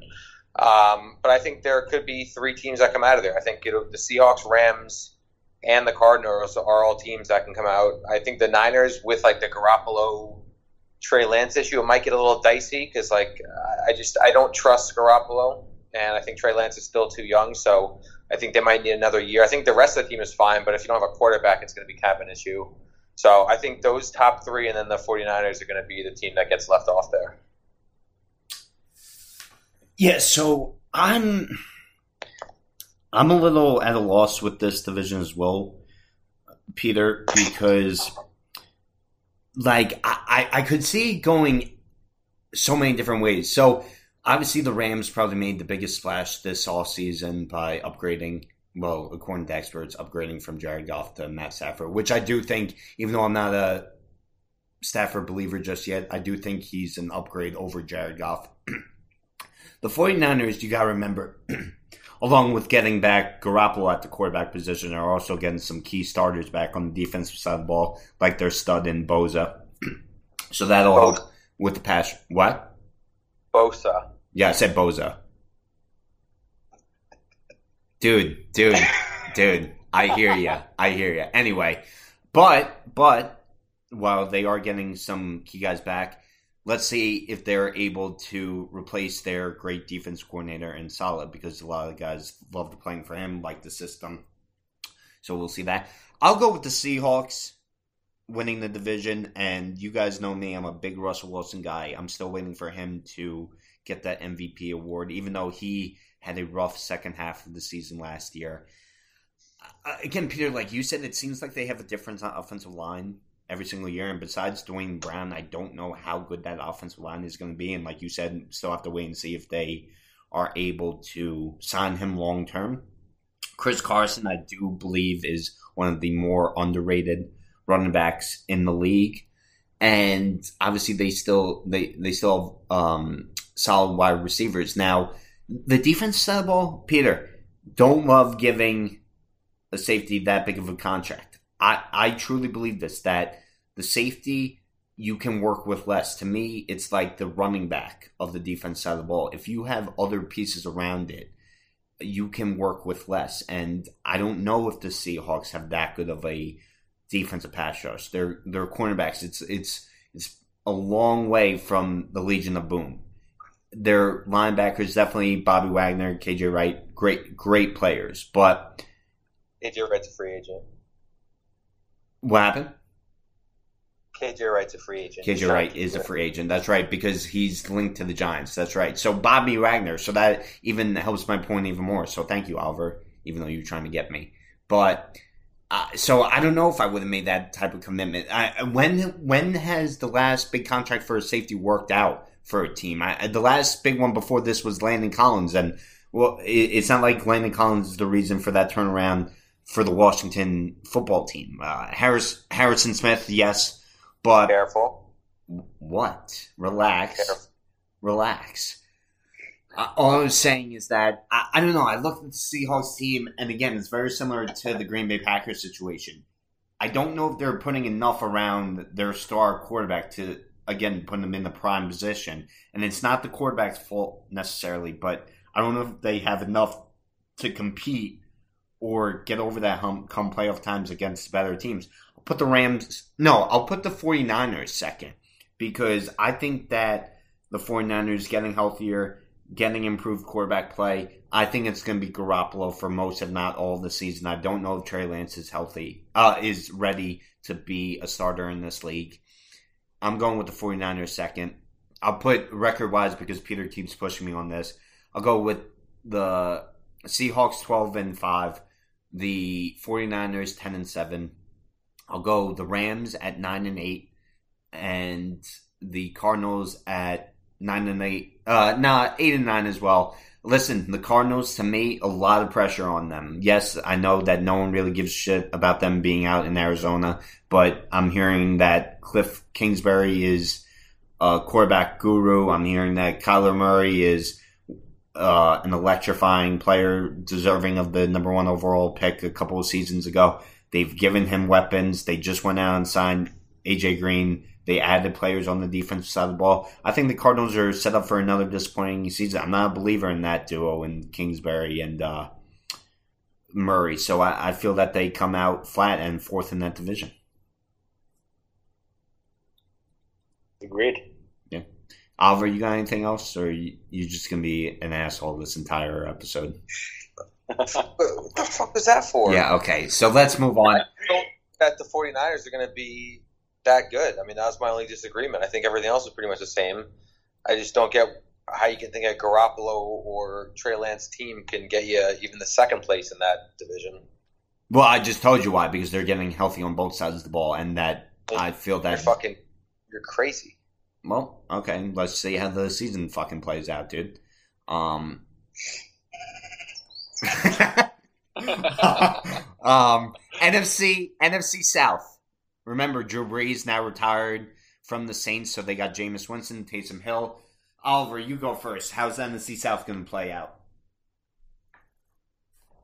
Uh, I mean, I feel like without Drew Brees, the Saints are going to be definitely worse. I don't think that he had much left that tank, but I feel like he was far and away better than Jameis and Taysom Hill. I feel like, do we know who's the starter there yet?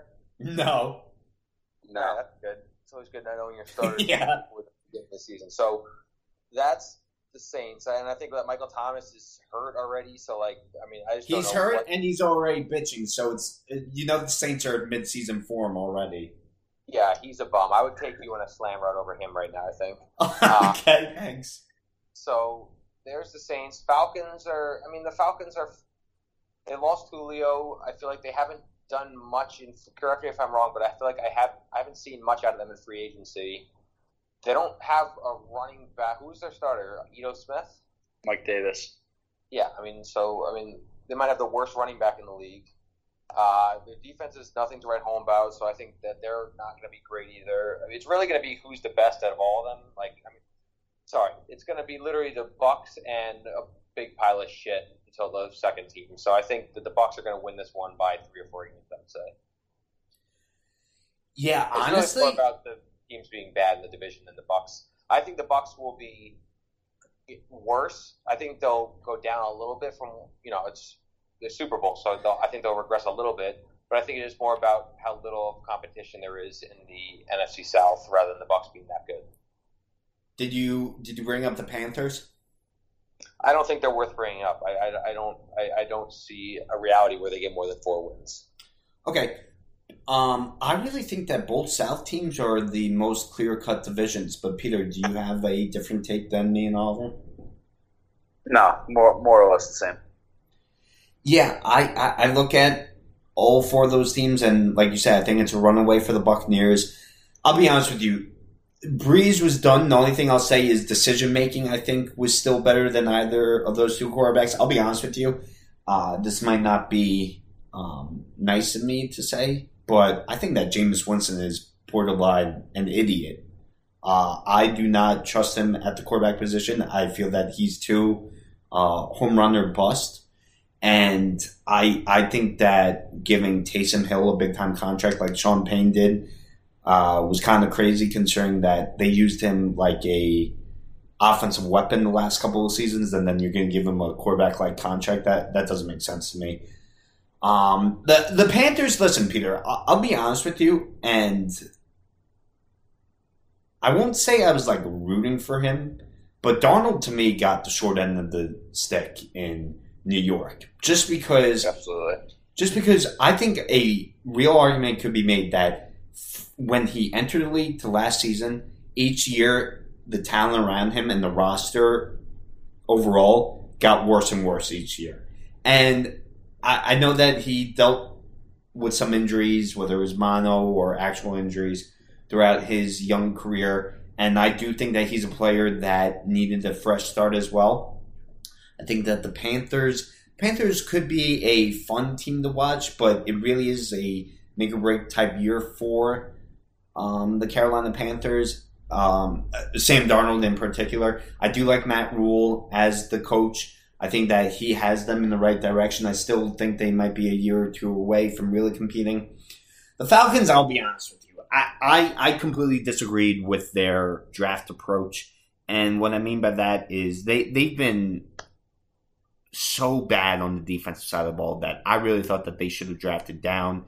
They should have stacked up on picks uh, at fourth overall. Instead, they um, went with the tight end from Florida, Kyle Pitts, correct? Mhm.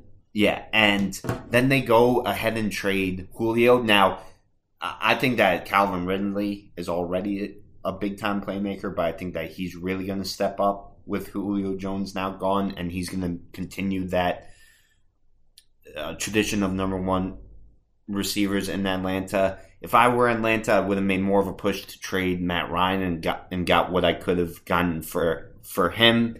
Uh, I think that they should have blew it up. They they did part ways with Dan Quinn after a couple seasons as head coach. I knew that the Falcons were never going to be the same team after they collapsed in the Super Bowl. Arthur Smith is now the head coach for Atlanta. Uh, and then the Buccaneers. So yeah, I, I have the Buccaneers win, win the NFC South pretty easily. All right, Oliver, your division, NFC North. Peter, let's start with you though. Uh, I mean, I think this is. I although Oliver's not going to love Careful. this, uh, I think that it's a clear Packers division. I I mean, I don't think the Bears are going to do anything. I think Justin Fields is going to be all right, but he's not going to start until I think enough time to pre- prevent them from making any noise. So I think they're going to try Dalton for like the Bears are going to try Dalton for like four weeks, and he'll probably do Andy Dalton things. He'll throw like one touchdown and one pick in four straight games, and like they'll lose the game by in Bears fashion by like four. And I'll try Justin Fields, but there's no way you can expect a rookie to lead you to anything anything mildly successful. Or I mean, you can, but it's it's you, shouldn't be putting your money on it. Uh, so I got the Packers something around like 12 and 5, 13 and 4. I think the Vikings are going to be a fringe playoff team. I think they're going to be somewhere around like the 6 to 8 seed. So, I mean, I, I Oliver will probably elaborate more on it, but the offensive line is kind of kind of patchwork. And they al- they've always had solid pieces on their defense, but there's a bunch of suspect spots. I mean, I don't think that I think Patrick Peterson is good, but I don't think he's going to be.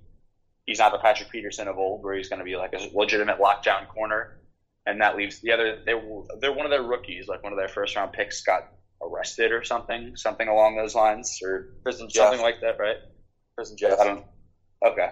Um, but yeah, they're gonna, they may, maybe they'll make make a little bit of noise, but they're gonna lose in the first round, like they do every year if they make it. And the Lions are, although Dan Campbell's electric, they're they're not gonna do anything. They're they're still the Lions, and they still are going to suck. And I don't think Jared Goff is going to be leading them to anything even mildly successful.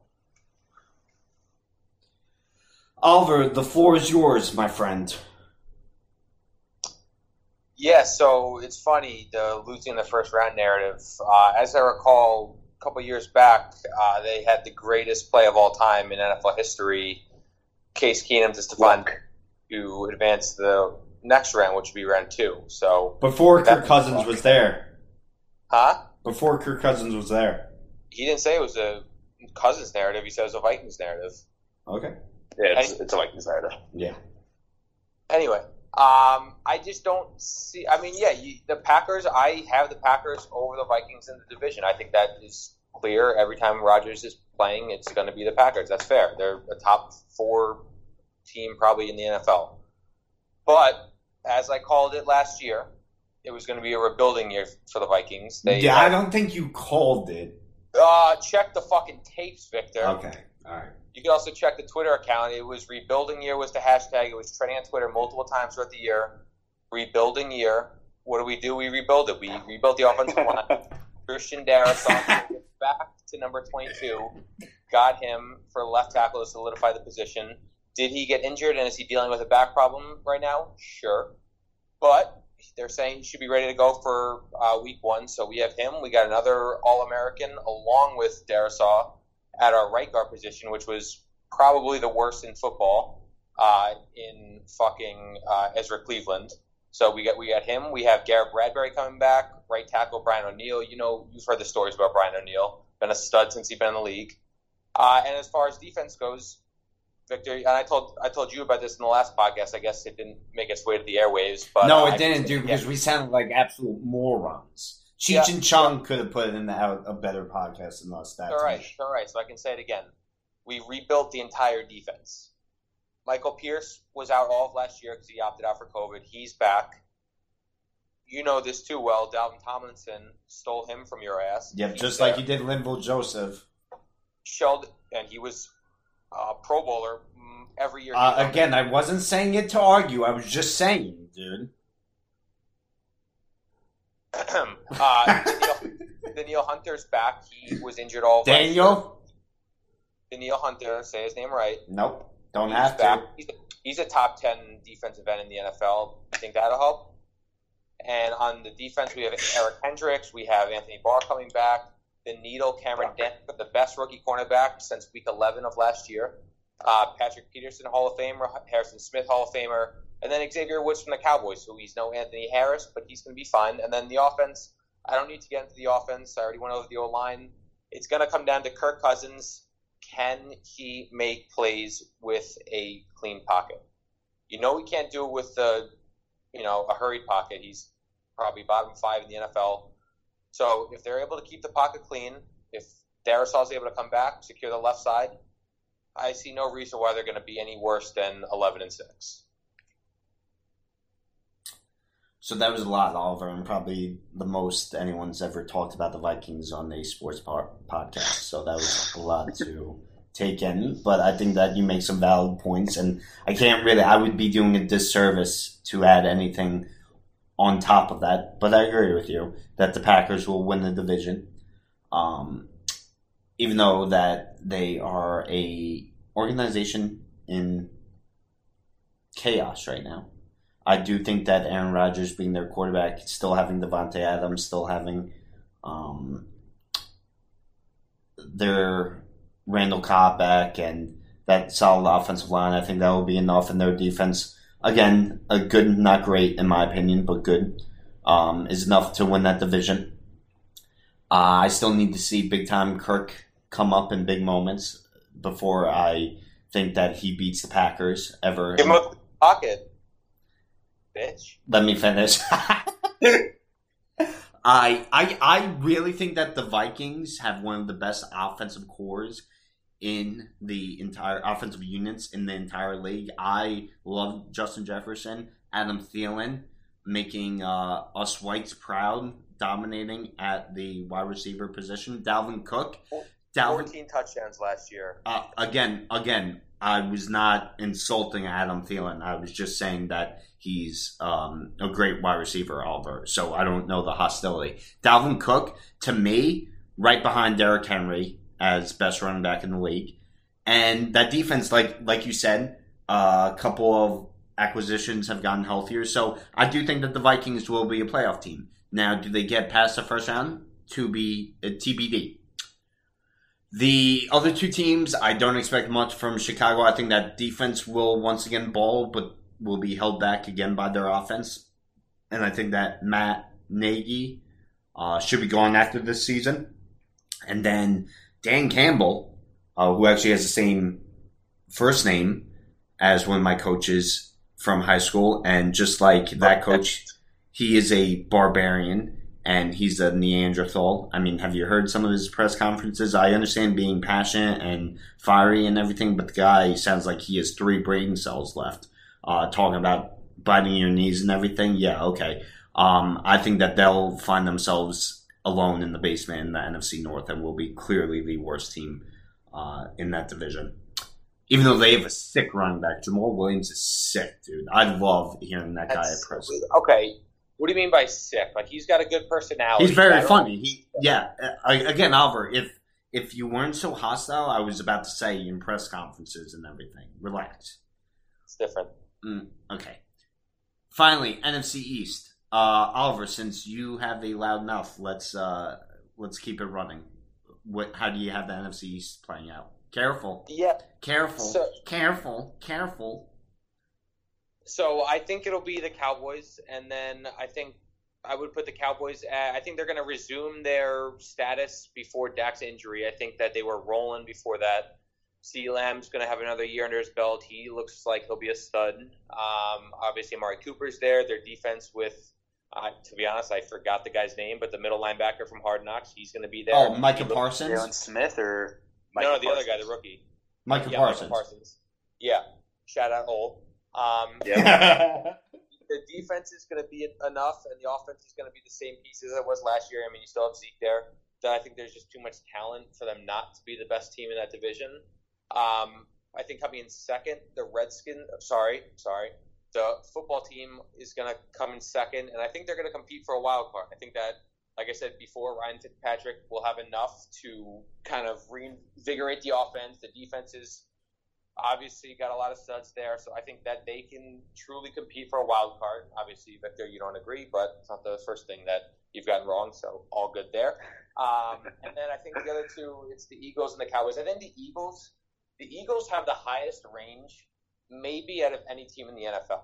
You think highest range? Yes, I think I think that's fair. Jalen Hurts, if he's good and he looks like he'll be an unbelievable quarterback, if he's good, Unbelievable quarterback. to the playoffs. Oliver, did you watch the same games I was watching last season? Unbelievable quarterback. Unbelievable quarterback. You just thought it sounded good. I didn't say. I said he looks like he'll be an. I said Looks like, Like, he'll be an okay, unbelievable okay, okay, quarterback. let- let- what let- have you let- seen that makes you think he's going to be an unbelievable let, let- quarterback? Let, let me slow this down. He got benched in college, okay? He barely deserved the right to start for the Eagles last year. It's just because Pederson had it out for Wentz and was trying to save his job. Hey, twinkle toes. I meant it as literal as I possibly could. With that, he literally looks from a person figurative perspective. He looks like he would be good in the NFL, meaning that Yeah, and you look and sound like a moron with a take like that, but continue. Well, that was that was what I was trying to say, and you fucking interrupted me. Yeah. You've been in fucking sports journalism for five years, and you think that you can just step in front of people's takes? the fuck out of here with that. Go join First Take. but um, yeah, so I think that the Eagles have the biggest range in the NFL, and then there's the Giants, which I mean, you have Daniel Jones as quarterback. You're only going to be You have the Giants coming in last? I don't think anyone in the world who has a brain wouldn't pick the Giants in last. Okay, I- Oliver, all due respect. Oliver, Oliver, like seriously, I like No, no, no, you're like a funny guy and everything. You are a fucking moron for that team. I think their their defense is their defense is fine. I think that they Their defense is good. Good and could They borderline stole- great this season. they, they stole a Ifeadi Odenigbo from the Vikings, had a fumble recovery for a touchdown last year, no big deal. So they're going to get the playmaker that they need on defense. The playmaker, yeah, if Phoebe is that. Okay. What else, dude? Wrap it up. And I, I mean, the, the, they got that guy from the Titans, the cornerback. I don't even know. I forgot his name. Dory Adoree' Jackson.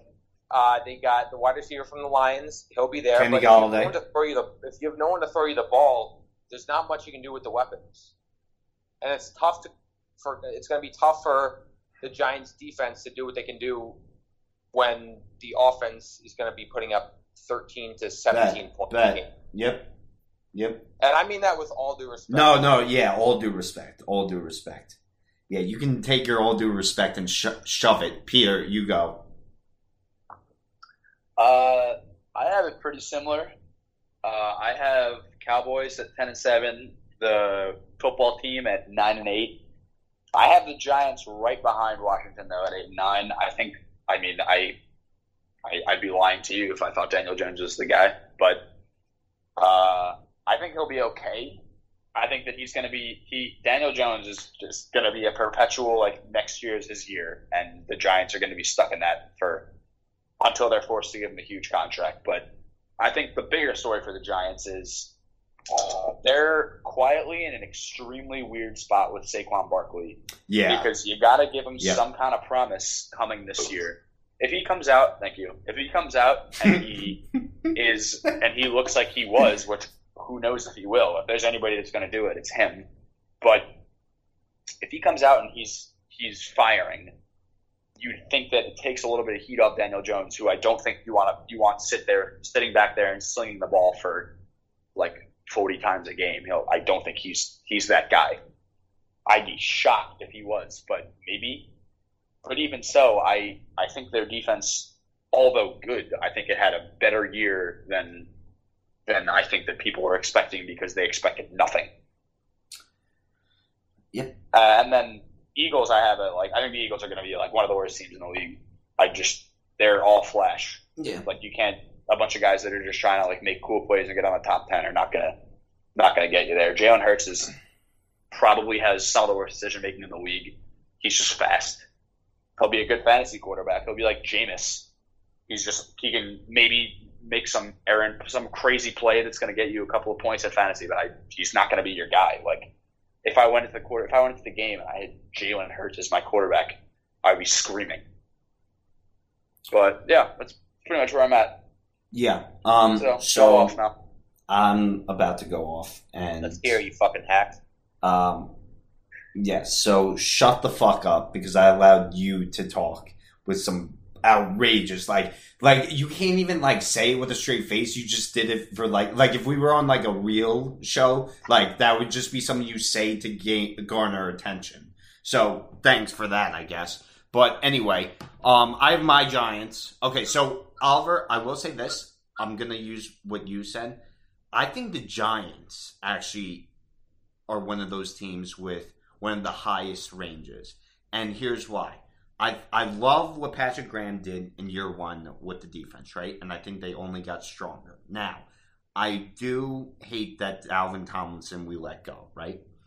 Leonard Williams, would I have given him a big contract after one year, after a career year? No, but I, I think that they were kind of pinned with n- no real other option to do. Like like I feel like after that trade they had to. And, and I'll give Leonard Williams credit, Peter. He did show out last season. But can I rely on him? I'm not there yet because there were a couple of games down the stretch uh, down the stretch that he disappeared. I Quick- like quick question on that. yes. Uh, did they end up paying him like a D end or a D tackle? I believe a D. He was crying about that. I believe a D end, Peter. I will look up his contract, but let me continue.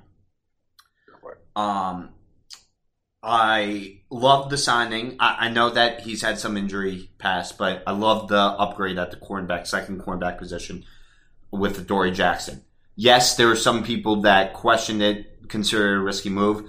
Uh, a lot of those same people also considered James Bradberry a risky move, and look how he balled last season. Again, a career year. And, and even with the Panthers, he was solid, but last year he really came on the scene. I love Logan Ryan, both as a player and his leadership abilities. Jabril Peppers gets better and better with each season. Their linebackers, to me, aren't ideal, and I still think that pass rush is going to be a little bit of an issue. But we'll see how Patrick Graham is able to use uh, their second round pick as well, who many people think is a steal of the draft. Again, I, I, I think that it needs to be seen. Not a draft guy though. Uh, no, I'm not, and and, and I. Peter, I just said I'm not there yet, and I think that a lot of people are overblowing that one play where he quote blew up Mekhi Becton and got off the block. I, I thought that was ridiculous, but anyway, uh, still need to see him play at an elite level at the professional level. Offense side of the ball, listen, he only played five games last year, but they added a weapon in Kenny Golladay, who is uh, no stranger to making tough catches. Saquon, I'm sorry, Peter, but unless the Giants make the playoffs and Saquon looks like um, his old self, I, I'm not even discussing a long term contract with him because in more cases than not, you you can find running back talent late in the draft. You you can find other guys uh, to put in your system and have success as long as you have a good offensive line. But that's where I say the Giants have the most range in whether they're going to be a good playoff team or one of the inferior teams in the league. It all comes down to their offensive line, and they've been trying to rebuild that offensive line for years now. And Dave Gettleman keeps saying the right things and keeps talking about patience. John Mara as well.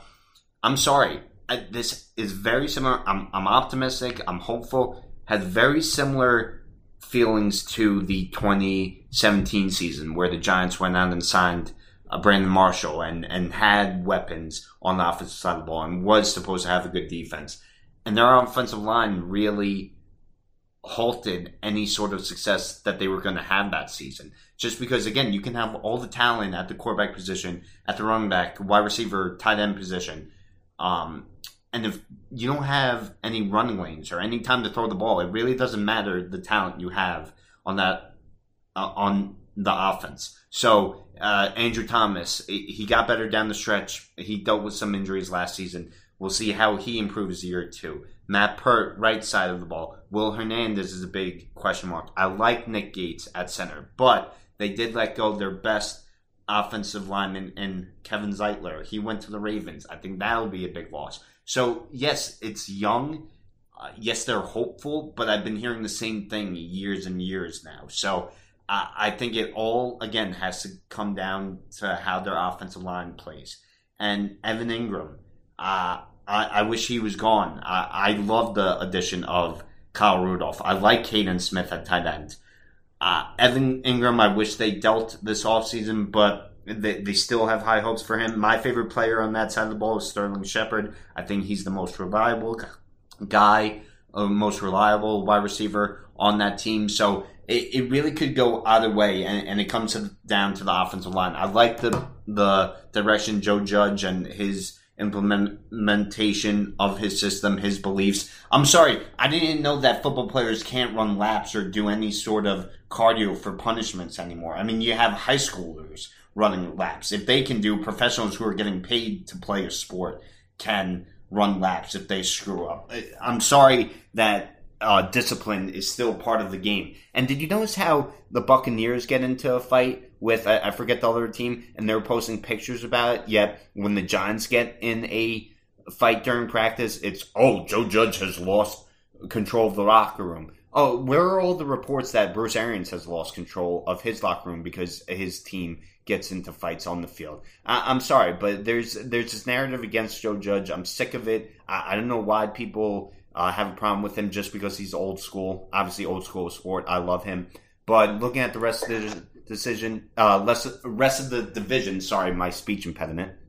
I have the Giants coming in uh, first place. I have the Cowboys coming in in second. I do think that with Dak healthy, they will be a force on offense. Don't know if they did enough on the defensive side of the ball. I do like. I, I wish they drafted him, but Micah Parsons uh, looks like he's going to be a stud. But we gotta say, we gotta say, obviously the three headed, um, uh, three headed terror of the wide receivers that they have is going to be tough to handle. Zeke is still looking to bounce back. That offensive line isn't the same as it once was, but I still think their offense is going to be a force to deal with. I have the Washington football team. Like I said, not a big fan of their quarterback decision in going with Ryan Fitzpatrick. I think that was a waste. I do like the change that Ron Rivera has installed into that culture, but again, it's going to be disappointing with going uh, with Fitzpatrick at the quarterback helm, and then the unbelievable quarterback in Jalen Hurts and the Philadelphia Eagles will come in last because they have a lack of talent. Sorry, that was a little bit of a rant, but I get into it with my Giants. You know that. Hey, you gotta do what you gotta do. Yeah. All right. Um, anything else, fellas, or would you like to move on? No, you're good. I just think it's fucking. I have the Giants as number one. yeah, Giants as one is absurd, but Oh, really? Oh, okay. So Daniel Jones, by the way, Daniel Jones, right? So I'm going to give you two players, and you tell me who the two players are, right? So player X we go. In his first fucking two things. in his first two seasons, um, almost six thousand passing yards, thirty five passing touchdowns, twenty two interceptions. That's player X, right? Player Y, first two seasons, thirty touchdowns, just over five thousand passing yards, twenty one interceptions. Any guess who those two players are? Uh, well, one's Daniel Jones, and Yeah. uh, I don't know who the other one is. Second is Oh, Josh Allen. Look how he ascended in his third year with the Allen addition an anom- He's an anomaly. of Stefon Diggs. Giants added Golladay. I expect him to have to pay dividends for Jones and his growth in his career. Let's move on. Let's talk about the rest of the playoff format. So, who do we have coming out of the wild card? It is what three teams now coming out of the wild card? yes. Yeah. Can you guys hear me all right, by the way? Yes, I can hear you. Let's uh let's go through this because we spent a lot of time on the divisions. Peter, who do you have coming out of the wild card? Uh, the three wild cards you're saying? Yes. I have for the AFC, I have the Browns, the Chargers, and the Patriots. Not not in any particular order. Okay. And in the in the NFC, I have the Vikings, uh, Couple. the Vikings, the Seahawks, and the 49ers. Okay. Oliver, who do you have? For the NFC, For both, moron, because that's what Peter did. uh, we got the Rams, Vikings, and football team, and then we got the Broncos, Ravens, and Dolphins. I- I, I got them making the playoffs in the wild card. Is that what you're looking for? You need another answer there. So I got the um I got the Rams and 49ers coming out of the NFC West in the wild card as well. And I have the Vikings See, talk that shit. in the NFC. And then the, Silencio. AFC, I have the Chargers. I have the. I, I, I really want to, but I can't. Ah, It's tough because I really want to say the Patriots, but I know they're going to stick with Cam Newton for too long, so I'm not going to go with them. Um, I'll go with the Chargers, the Browns, and the throw a wild card instead of the Colts. I like that. Yeah, I'll say the Colts. All right, now let's. Do we have any? I, I mean, we kind of broke down a lot of the uh, the teams. Do you guys have any like dark horses that we should be looking out for? Any potential surprising teams? I have one in mind, but I'll, I'll let you guys go first if you have any. Mine were, I think I, my computer decided it wanted to restart in the middle of this, but That's fine. I think I had the the Colts as one of them, and I honestly don't remember what the other one was. But I, yeah, I think I think the Colts are going to be the surprise, but I don't know how how surprising they're going to be. I think there's a lot of the a lot of the divisions are, are pretty clear cut, at least as Yeah. of now. Yeah, agreed. Oliver. Uh, no, I think it's straight chalk this year. Um, I'll throw out the Panthers as a potentially surprising team, uh, just because I, I do like what they're doing right now, and uh, we'll see. I again, I, I talked about the importance of a fresh start for the Panthers, and and I'll throw this one out there as well. Um, uh, you guys seem to find it a little surprising, but I'll go 49ers just with the uh, injuries coming back, and I expect Jimmy Garoppolo, like you said, Peter Trey Lance breathing down his neck. Uh, I, I expect him to up his game a little bit. All right, and then and then do we do we have any disappointments for teams across the league? I think I mean, I, I think I said it a little before, but I have I have the Dolphins. I, I brought up the thing about um, the teams that spend the most money in free agency generally Yeah. generally have one year of success, and then there's a pretty big drop off after that. And I think that just like how the Patriots are, are going to have temporary success this year, I think the Dolphins had their temporary success last year, although not tremendously successful since they didn't make the playoffs. But I think their people are expecting pretty pretty strong results for them, and I just don't think it's happening. Okay, Oliver. For dark horse teams, Nope, Oliver. Once again, not paying attention. Disappointing teams. Yeah, it'll be the Bills. I think the Bills are the one team that, or not the one team, but I think that'll be the big regression team. I mean, Josh Allen, the way he plays, I, I just don't think it's sustainable. Stefon Diggs, absolute diva. I mean, he had one good year. Oh my god, dude! Will no you game get over it? Josh It was a Allen's Diggs win-win trade. What? It was a win-win trade. Move on, dude. No, I I don't think it was. I think the Vikings got uh, just as good Diggs with a far cheaper contract. I don't believe that it was a win-win. I think the Vikings fleeced them. That's beside the point. I mean, Um, did, did you not see how much Diggs meant to Allen, though? He was fine. They had Cole Beasley. Yeah. Okay. Um, yeah. But I think that they're just bound to get no run game. They have Zach Moss as their running back. Uh, and if he's anything like the Zach Moss that we went to high school with, I just don't, don't think there's enough there in the run game Wow. you know, at least provide him the support he needs. Defense was, is good, but I don't I don't think they've been as good as they were in the past when the offense wasn't as good. So I mean, Trey White's fine, but I just don't think that there's enough there either. To, I mean, I just don't think that there's enough there for for them to make another run at the AFC Championship, which they'll never be able to get past the Chiefs regardless. So I think even having Josh Allen and committing that much to him is a crazy move as it is, but that's just my two cents. Yeah, I'll uh, I'll just go through mine really quick. I think the Rams could be a potentially disappointing team because I'm a Matt Stafford believer. I, I think we talked about this, Peter, but the Steelers with uh, uh, piss poor offensive line and aging quarterback and Ben Roethlisberger.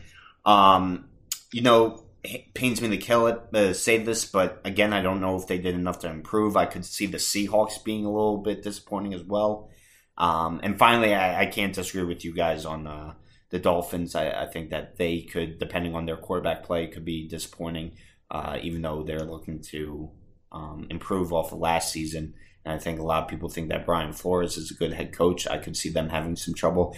And and the Bills, listen, it, it, you know, Bills Mafia, the the inbreds that are that fan base, I could see them having. most overrated group of people in the world. I mean, dude, the fact that they're jumping on tables, like, dude, like you already have brain damage from rooting for the Bills. Like, you're Dude, not helping. they're about to sell their team. dude, Yeah, I they're about to- know. I they know. They're going to be in Texas in like two years, and they're still supporting that. Dude, franchise. which, like, I don't- insane. I don't know about you guys. Like, it just we can touch upon this quickly. Like, I, I don't want to hold you up too much longer. Like, of all places, like Texas, like that, that, that. I, I mean, I know San Antonio. There's been a lot of uh, talk about because of how they reacted to the start of football leagues the past couple years with the XFL and everything. But Texas, really, like, it's run by the Cowboys. The Texans are there too. Like, don't you think they should start somewhere fresh if they're if they're gonna move anywhere? I would rather hang out in a room with Deshaun Watson and Aaron Hernandez blindfolded than live in Texas. I didn't know. When did it come out that Texas was or San Antonio was the rumor? No, no, no, it wasn't. No, no, no. I, I was just saying that um, after the feedback and the support that San Antonio gave to teams like that they had in the XFL, there were, uh, you know, not even talks, just like San Antonio deserves a team of their own. Like nothing is linked to San Antonio. Just there was talks about it, but no, it was Houston and Austin, Texas were linked. Wait, Houston? They already. I mean, uh, Austin and Buffalo. I'm sorry, Austin and Buffalo, Oh, oh, okay. which does not make sense to me. Yeah, I mean, I could. I don't think I. I don't think it's better than Buffalo, but something. Yeah, yeah. But um, yeah, Oliver, you're really, wins, uh, really pulling all the punches, uh, not holding back on Deshaun Watson. Uh, thanks for that. Um, all right, guys. So let's Do we have any predictions for the championship games or the Super Bowl? Yep. Vikings Chiefs Super Bowl. Yeah. Okay. All right, well, moving on. Yeah. Um, actually, you want to unpack that? If their offensive line oh my God, dude. holds Kirk Cousins up. Insane. Last year, Kirk Cousins was the second had the second highest passer rating among all quarterbacks with a clean pocket. Yeah, he had the clean pocket three times. My take last year, or my take this past year, was that Kirk Cousins is Tom Brady with a bad offensive line. I was dead wrong. Remember when you said Tom Brady was a game manager for most of his career? Kirk, Kirk Cousins is literally better than Tom Brady statistically right now Right. with a clean pocket. Right. I was dead wrong. He's better than him. Right. So if they're able to hold him up, Mhm. their def- they have enough playmakers on both sides. Kirk just needs a clean pocket, and he's going to throw for three touchdowns, 300 yards. Dalvin Cook will get. I mean, how are you going to stop uh, Vikings play action? You can go to Dalvin Cook, Jefferson, or Thielen. Like you cannot cover all three of those with Kirk slinging it. You cannot. I agree, but is he going to show up in the biggest of moments because he's failed to do so more times than not in his career? Ask his offensive line. You were just making That's the case not with- okay. You So were just that making I the mean, case with the Giants and the Browns at the beginning of, the, of this episode that you can have the you know best quarterback in the world, but if there's no offensive line, you can't do anything. So it doesn't fall on Kirk Cousins. I mean, He's done all just he needed. okay. He's gonna have. Yeah. He's gonna get every beer bought for Mhm. him by the city of Minnesota after Mhm. all is said and done, Yep. Okay. I, I think you might have worse CT than Chris Johnson. and he'll have a. Yeah, busted- dude. I think I got stupider from that take. What? Okay. Yeah. Peter, what about you? You got a Super Bowl prediction? I do. I have. I I changed it a couple times, but I think I have Packers over Chiefs.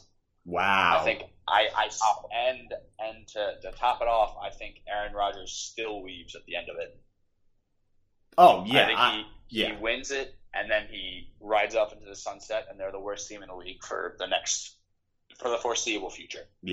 Uh, yeah, I, I truly stand by the fact that once Rodgers leaves, they, they, the Packers go into the NFL abyss in terms of relevancy.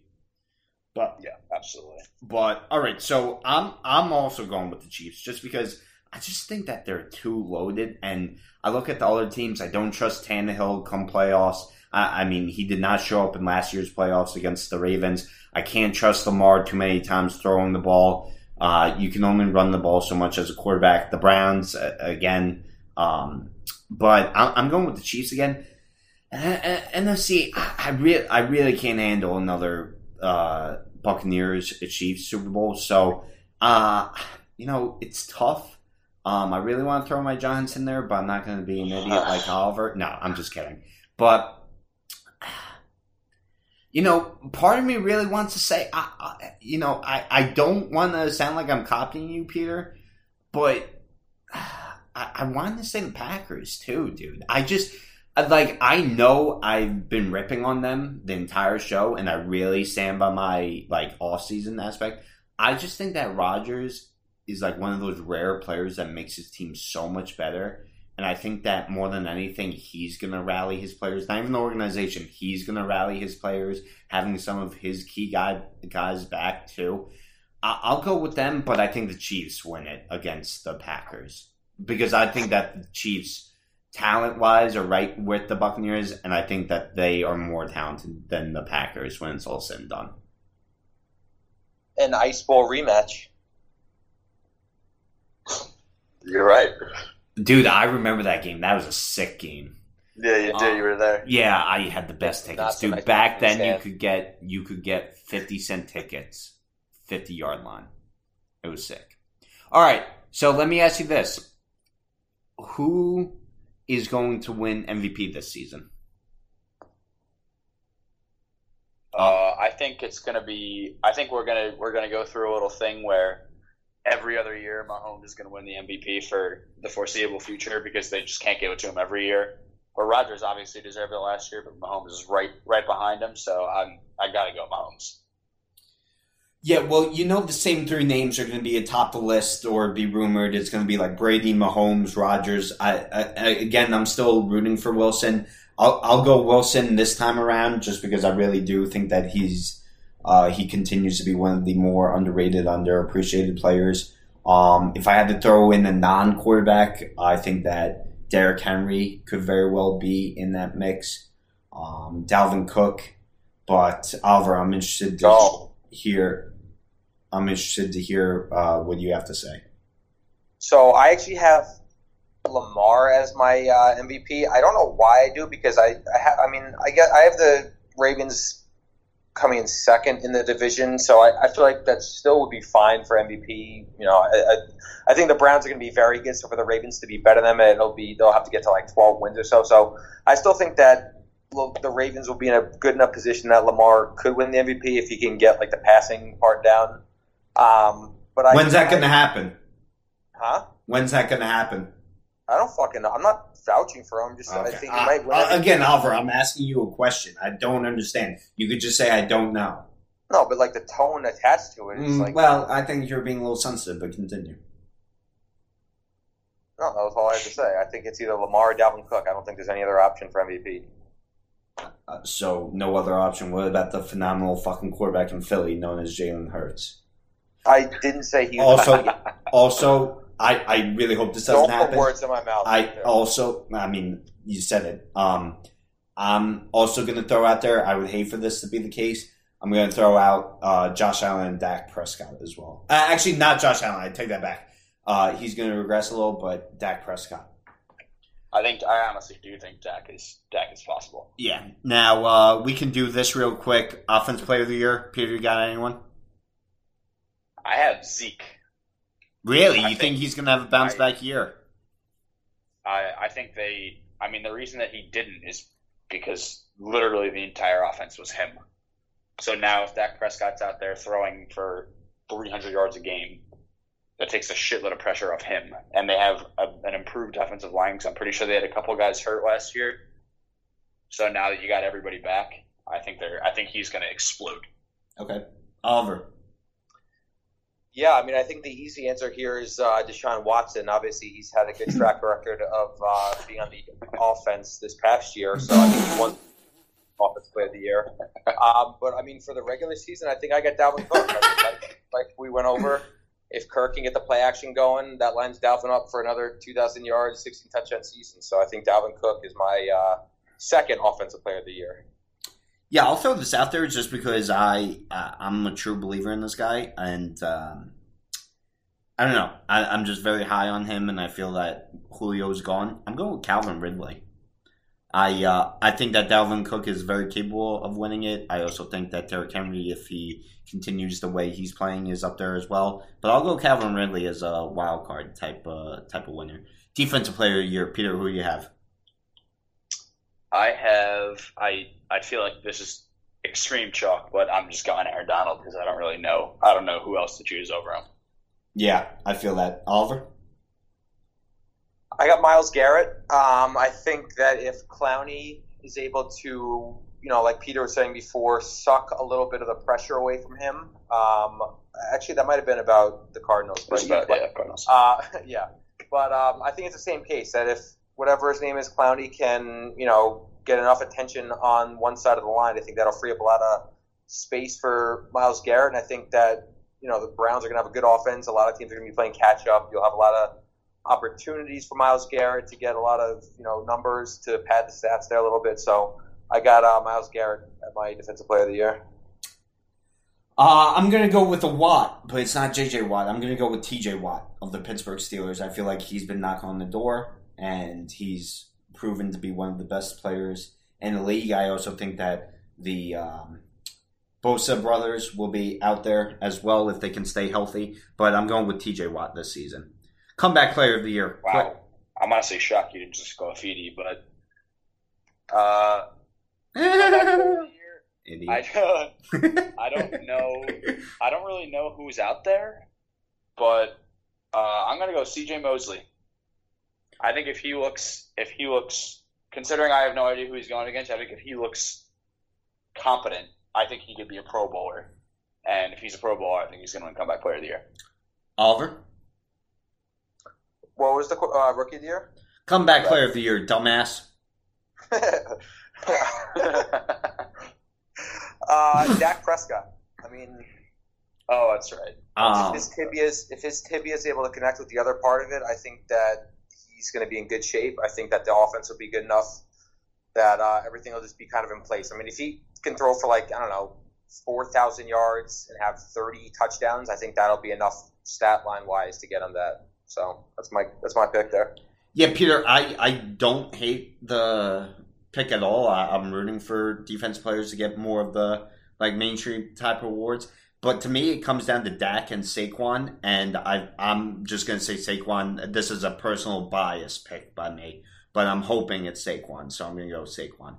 Um, we don't have it down there, but let's do rookie of the year. Peter, who do you have? Uh, I think it's Kyle Pitts. I think he's he's the most ready rookie to just come out and start tearing it up immediately because none of the quarterbacks are going to be off to a hot start, and I feel like a lot of the a lot of the receivers and tight ends are, are plug and play kind of guys. I think Najee Harris has a chance, but I think just based on the, the void that Julio left, they need another guy to be to have Matt Ryan relying on. So I got I got Kyle Pitts. All right, second part to that question before Fathead goes. Best rookie quarterback this season. Uh, I think if Fields plays soon, if he plays early in the season, I think it's going to be Fields. But I I honestly don't know how that's going to go. I don't think Trey Lance is going to play very much. Yeah, neither do If he does, I, I think that if they're if they're doing well, they're obviously going to roll with Garoppolo. But I I don't know that. I don't. I just don't. I mean, I guess if you, it depends on how you define like the most successful rookie because I think Lawrence or Wilson could put up maybe okay numbers, but I don't think their teams are going to win. Oliver, what about you? Two part question: rookie of the year, and then who do you think best rookie quarterback will be? Um, I think that in terms of the best shot, I feel like there's I, I don't see it being any quarterback outside of Trevor Lawrence. I mean, I think he'll be in the best position uh, to get it. To get it. I mean, the only other position player I would say would maybe be Ja'Marr Chase, possibly with the Bengals.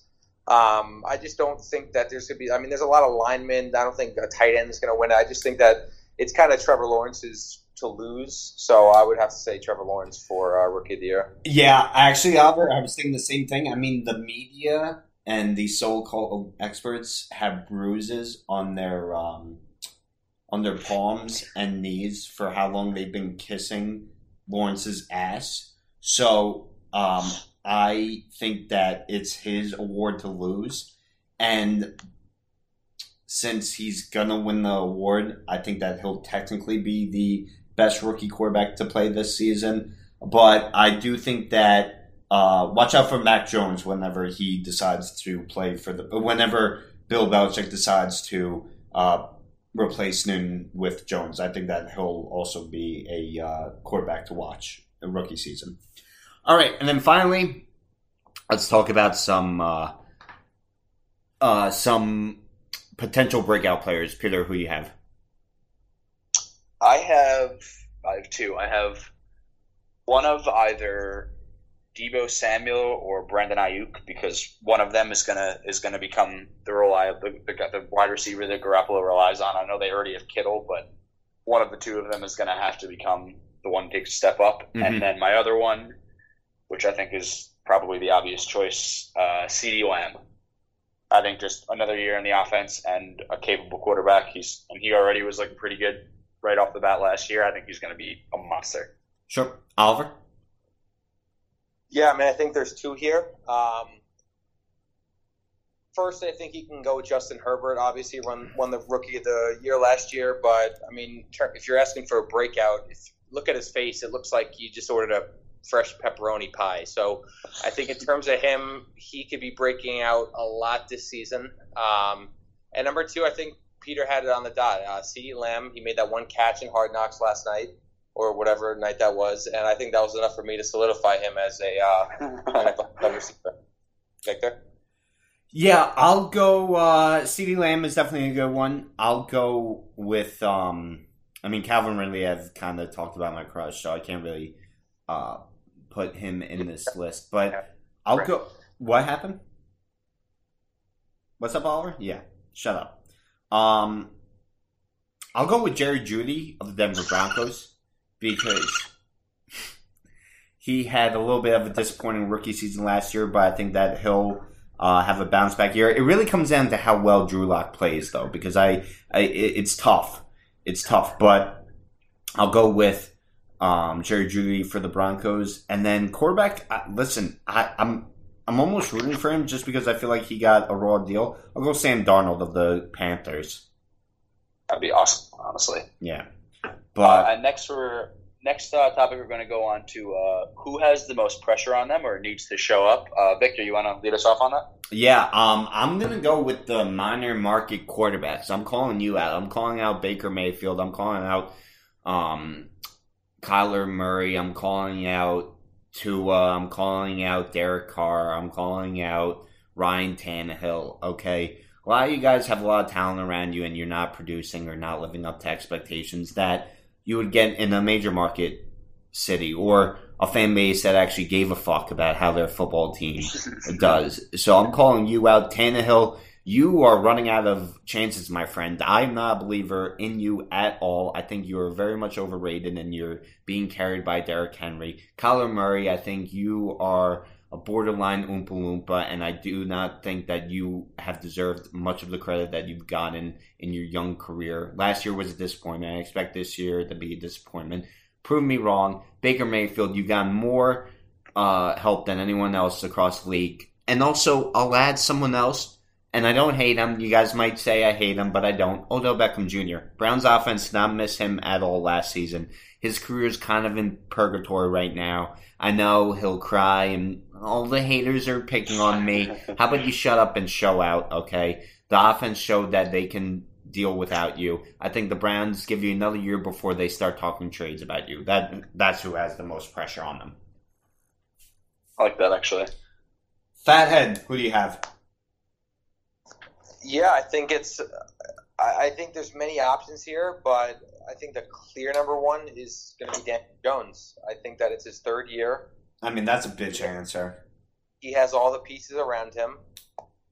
All And the pieces. We don't know about that offense. Okay, all right. Okay. Oh, Daniel Jones is an extremely re- reasonable pick here. No, it is, but like all the pieces, we don't know how that offensive line. Again, Gettleman has yet to show me he knows how to construct an offensive line.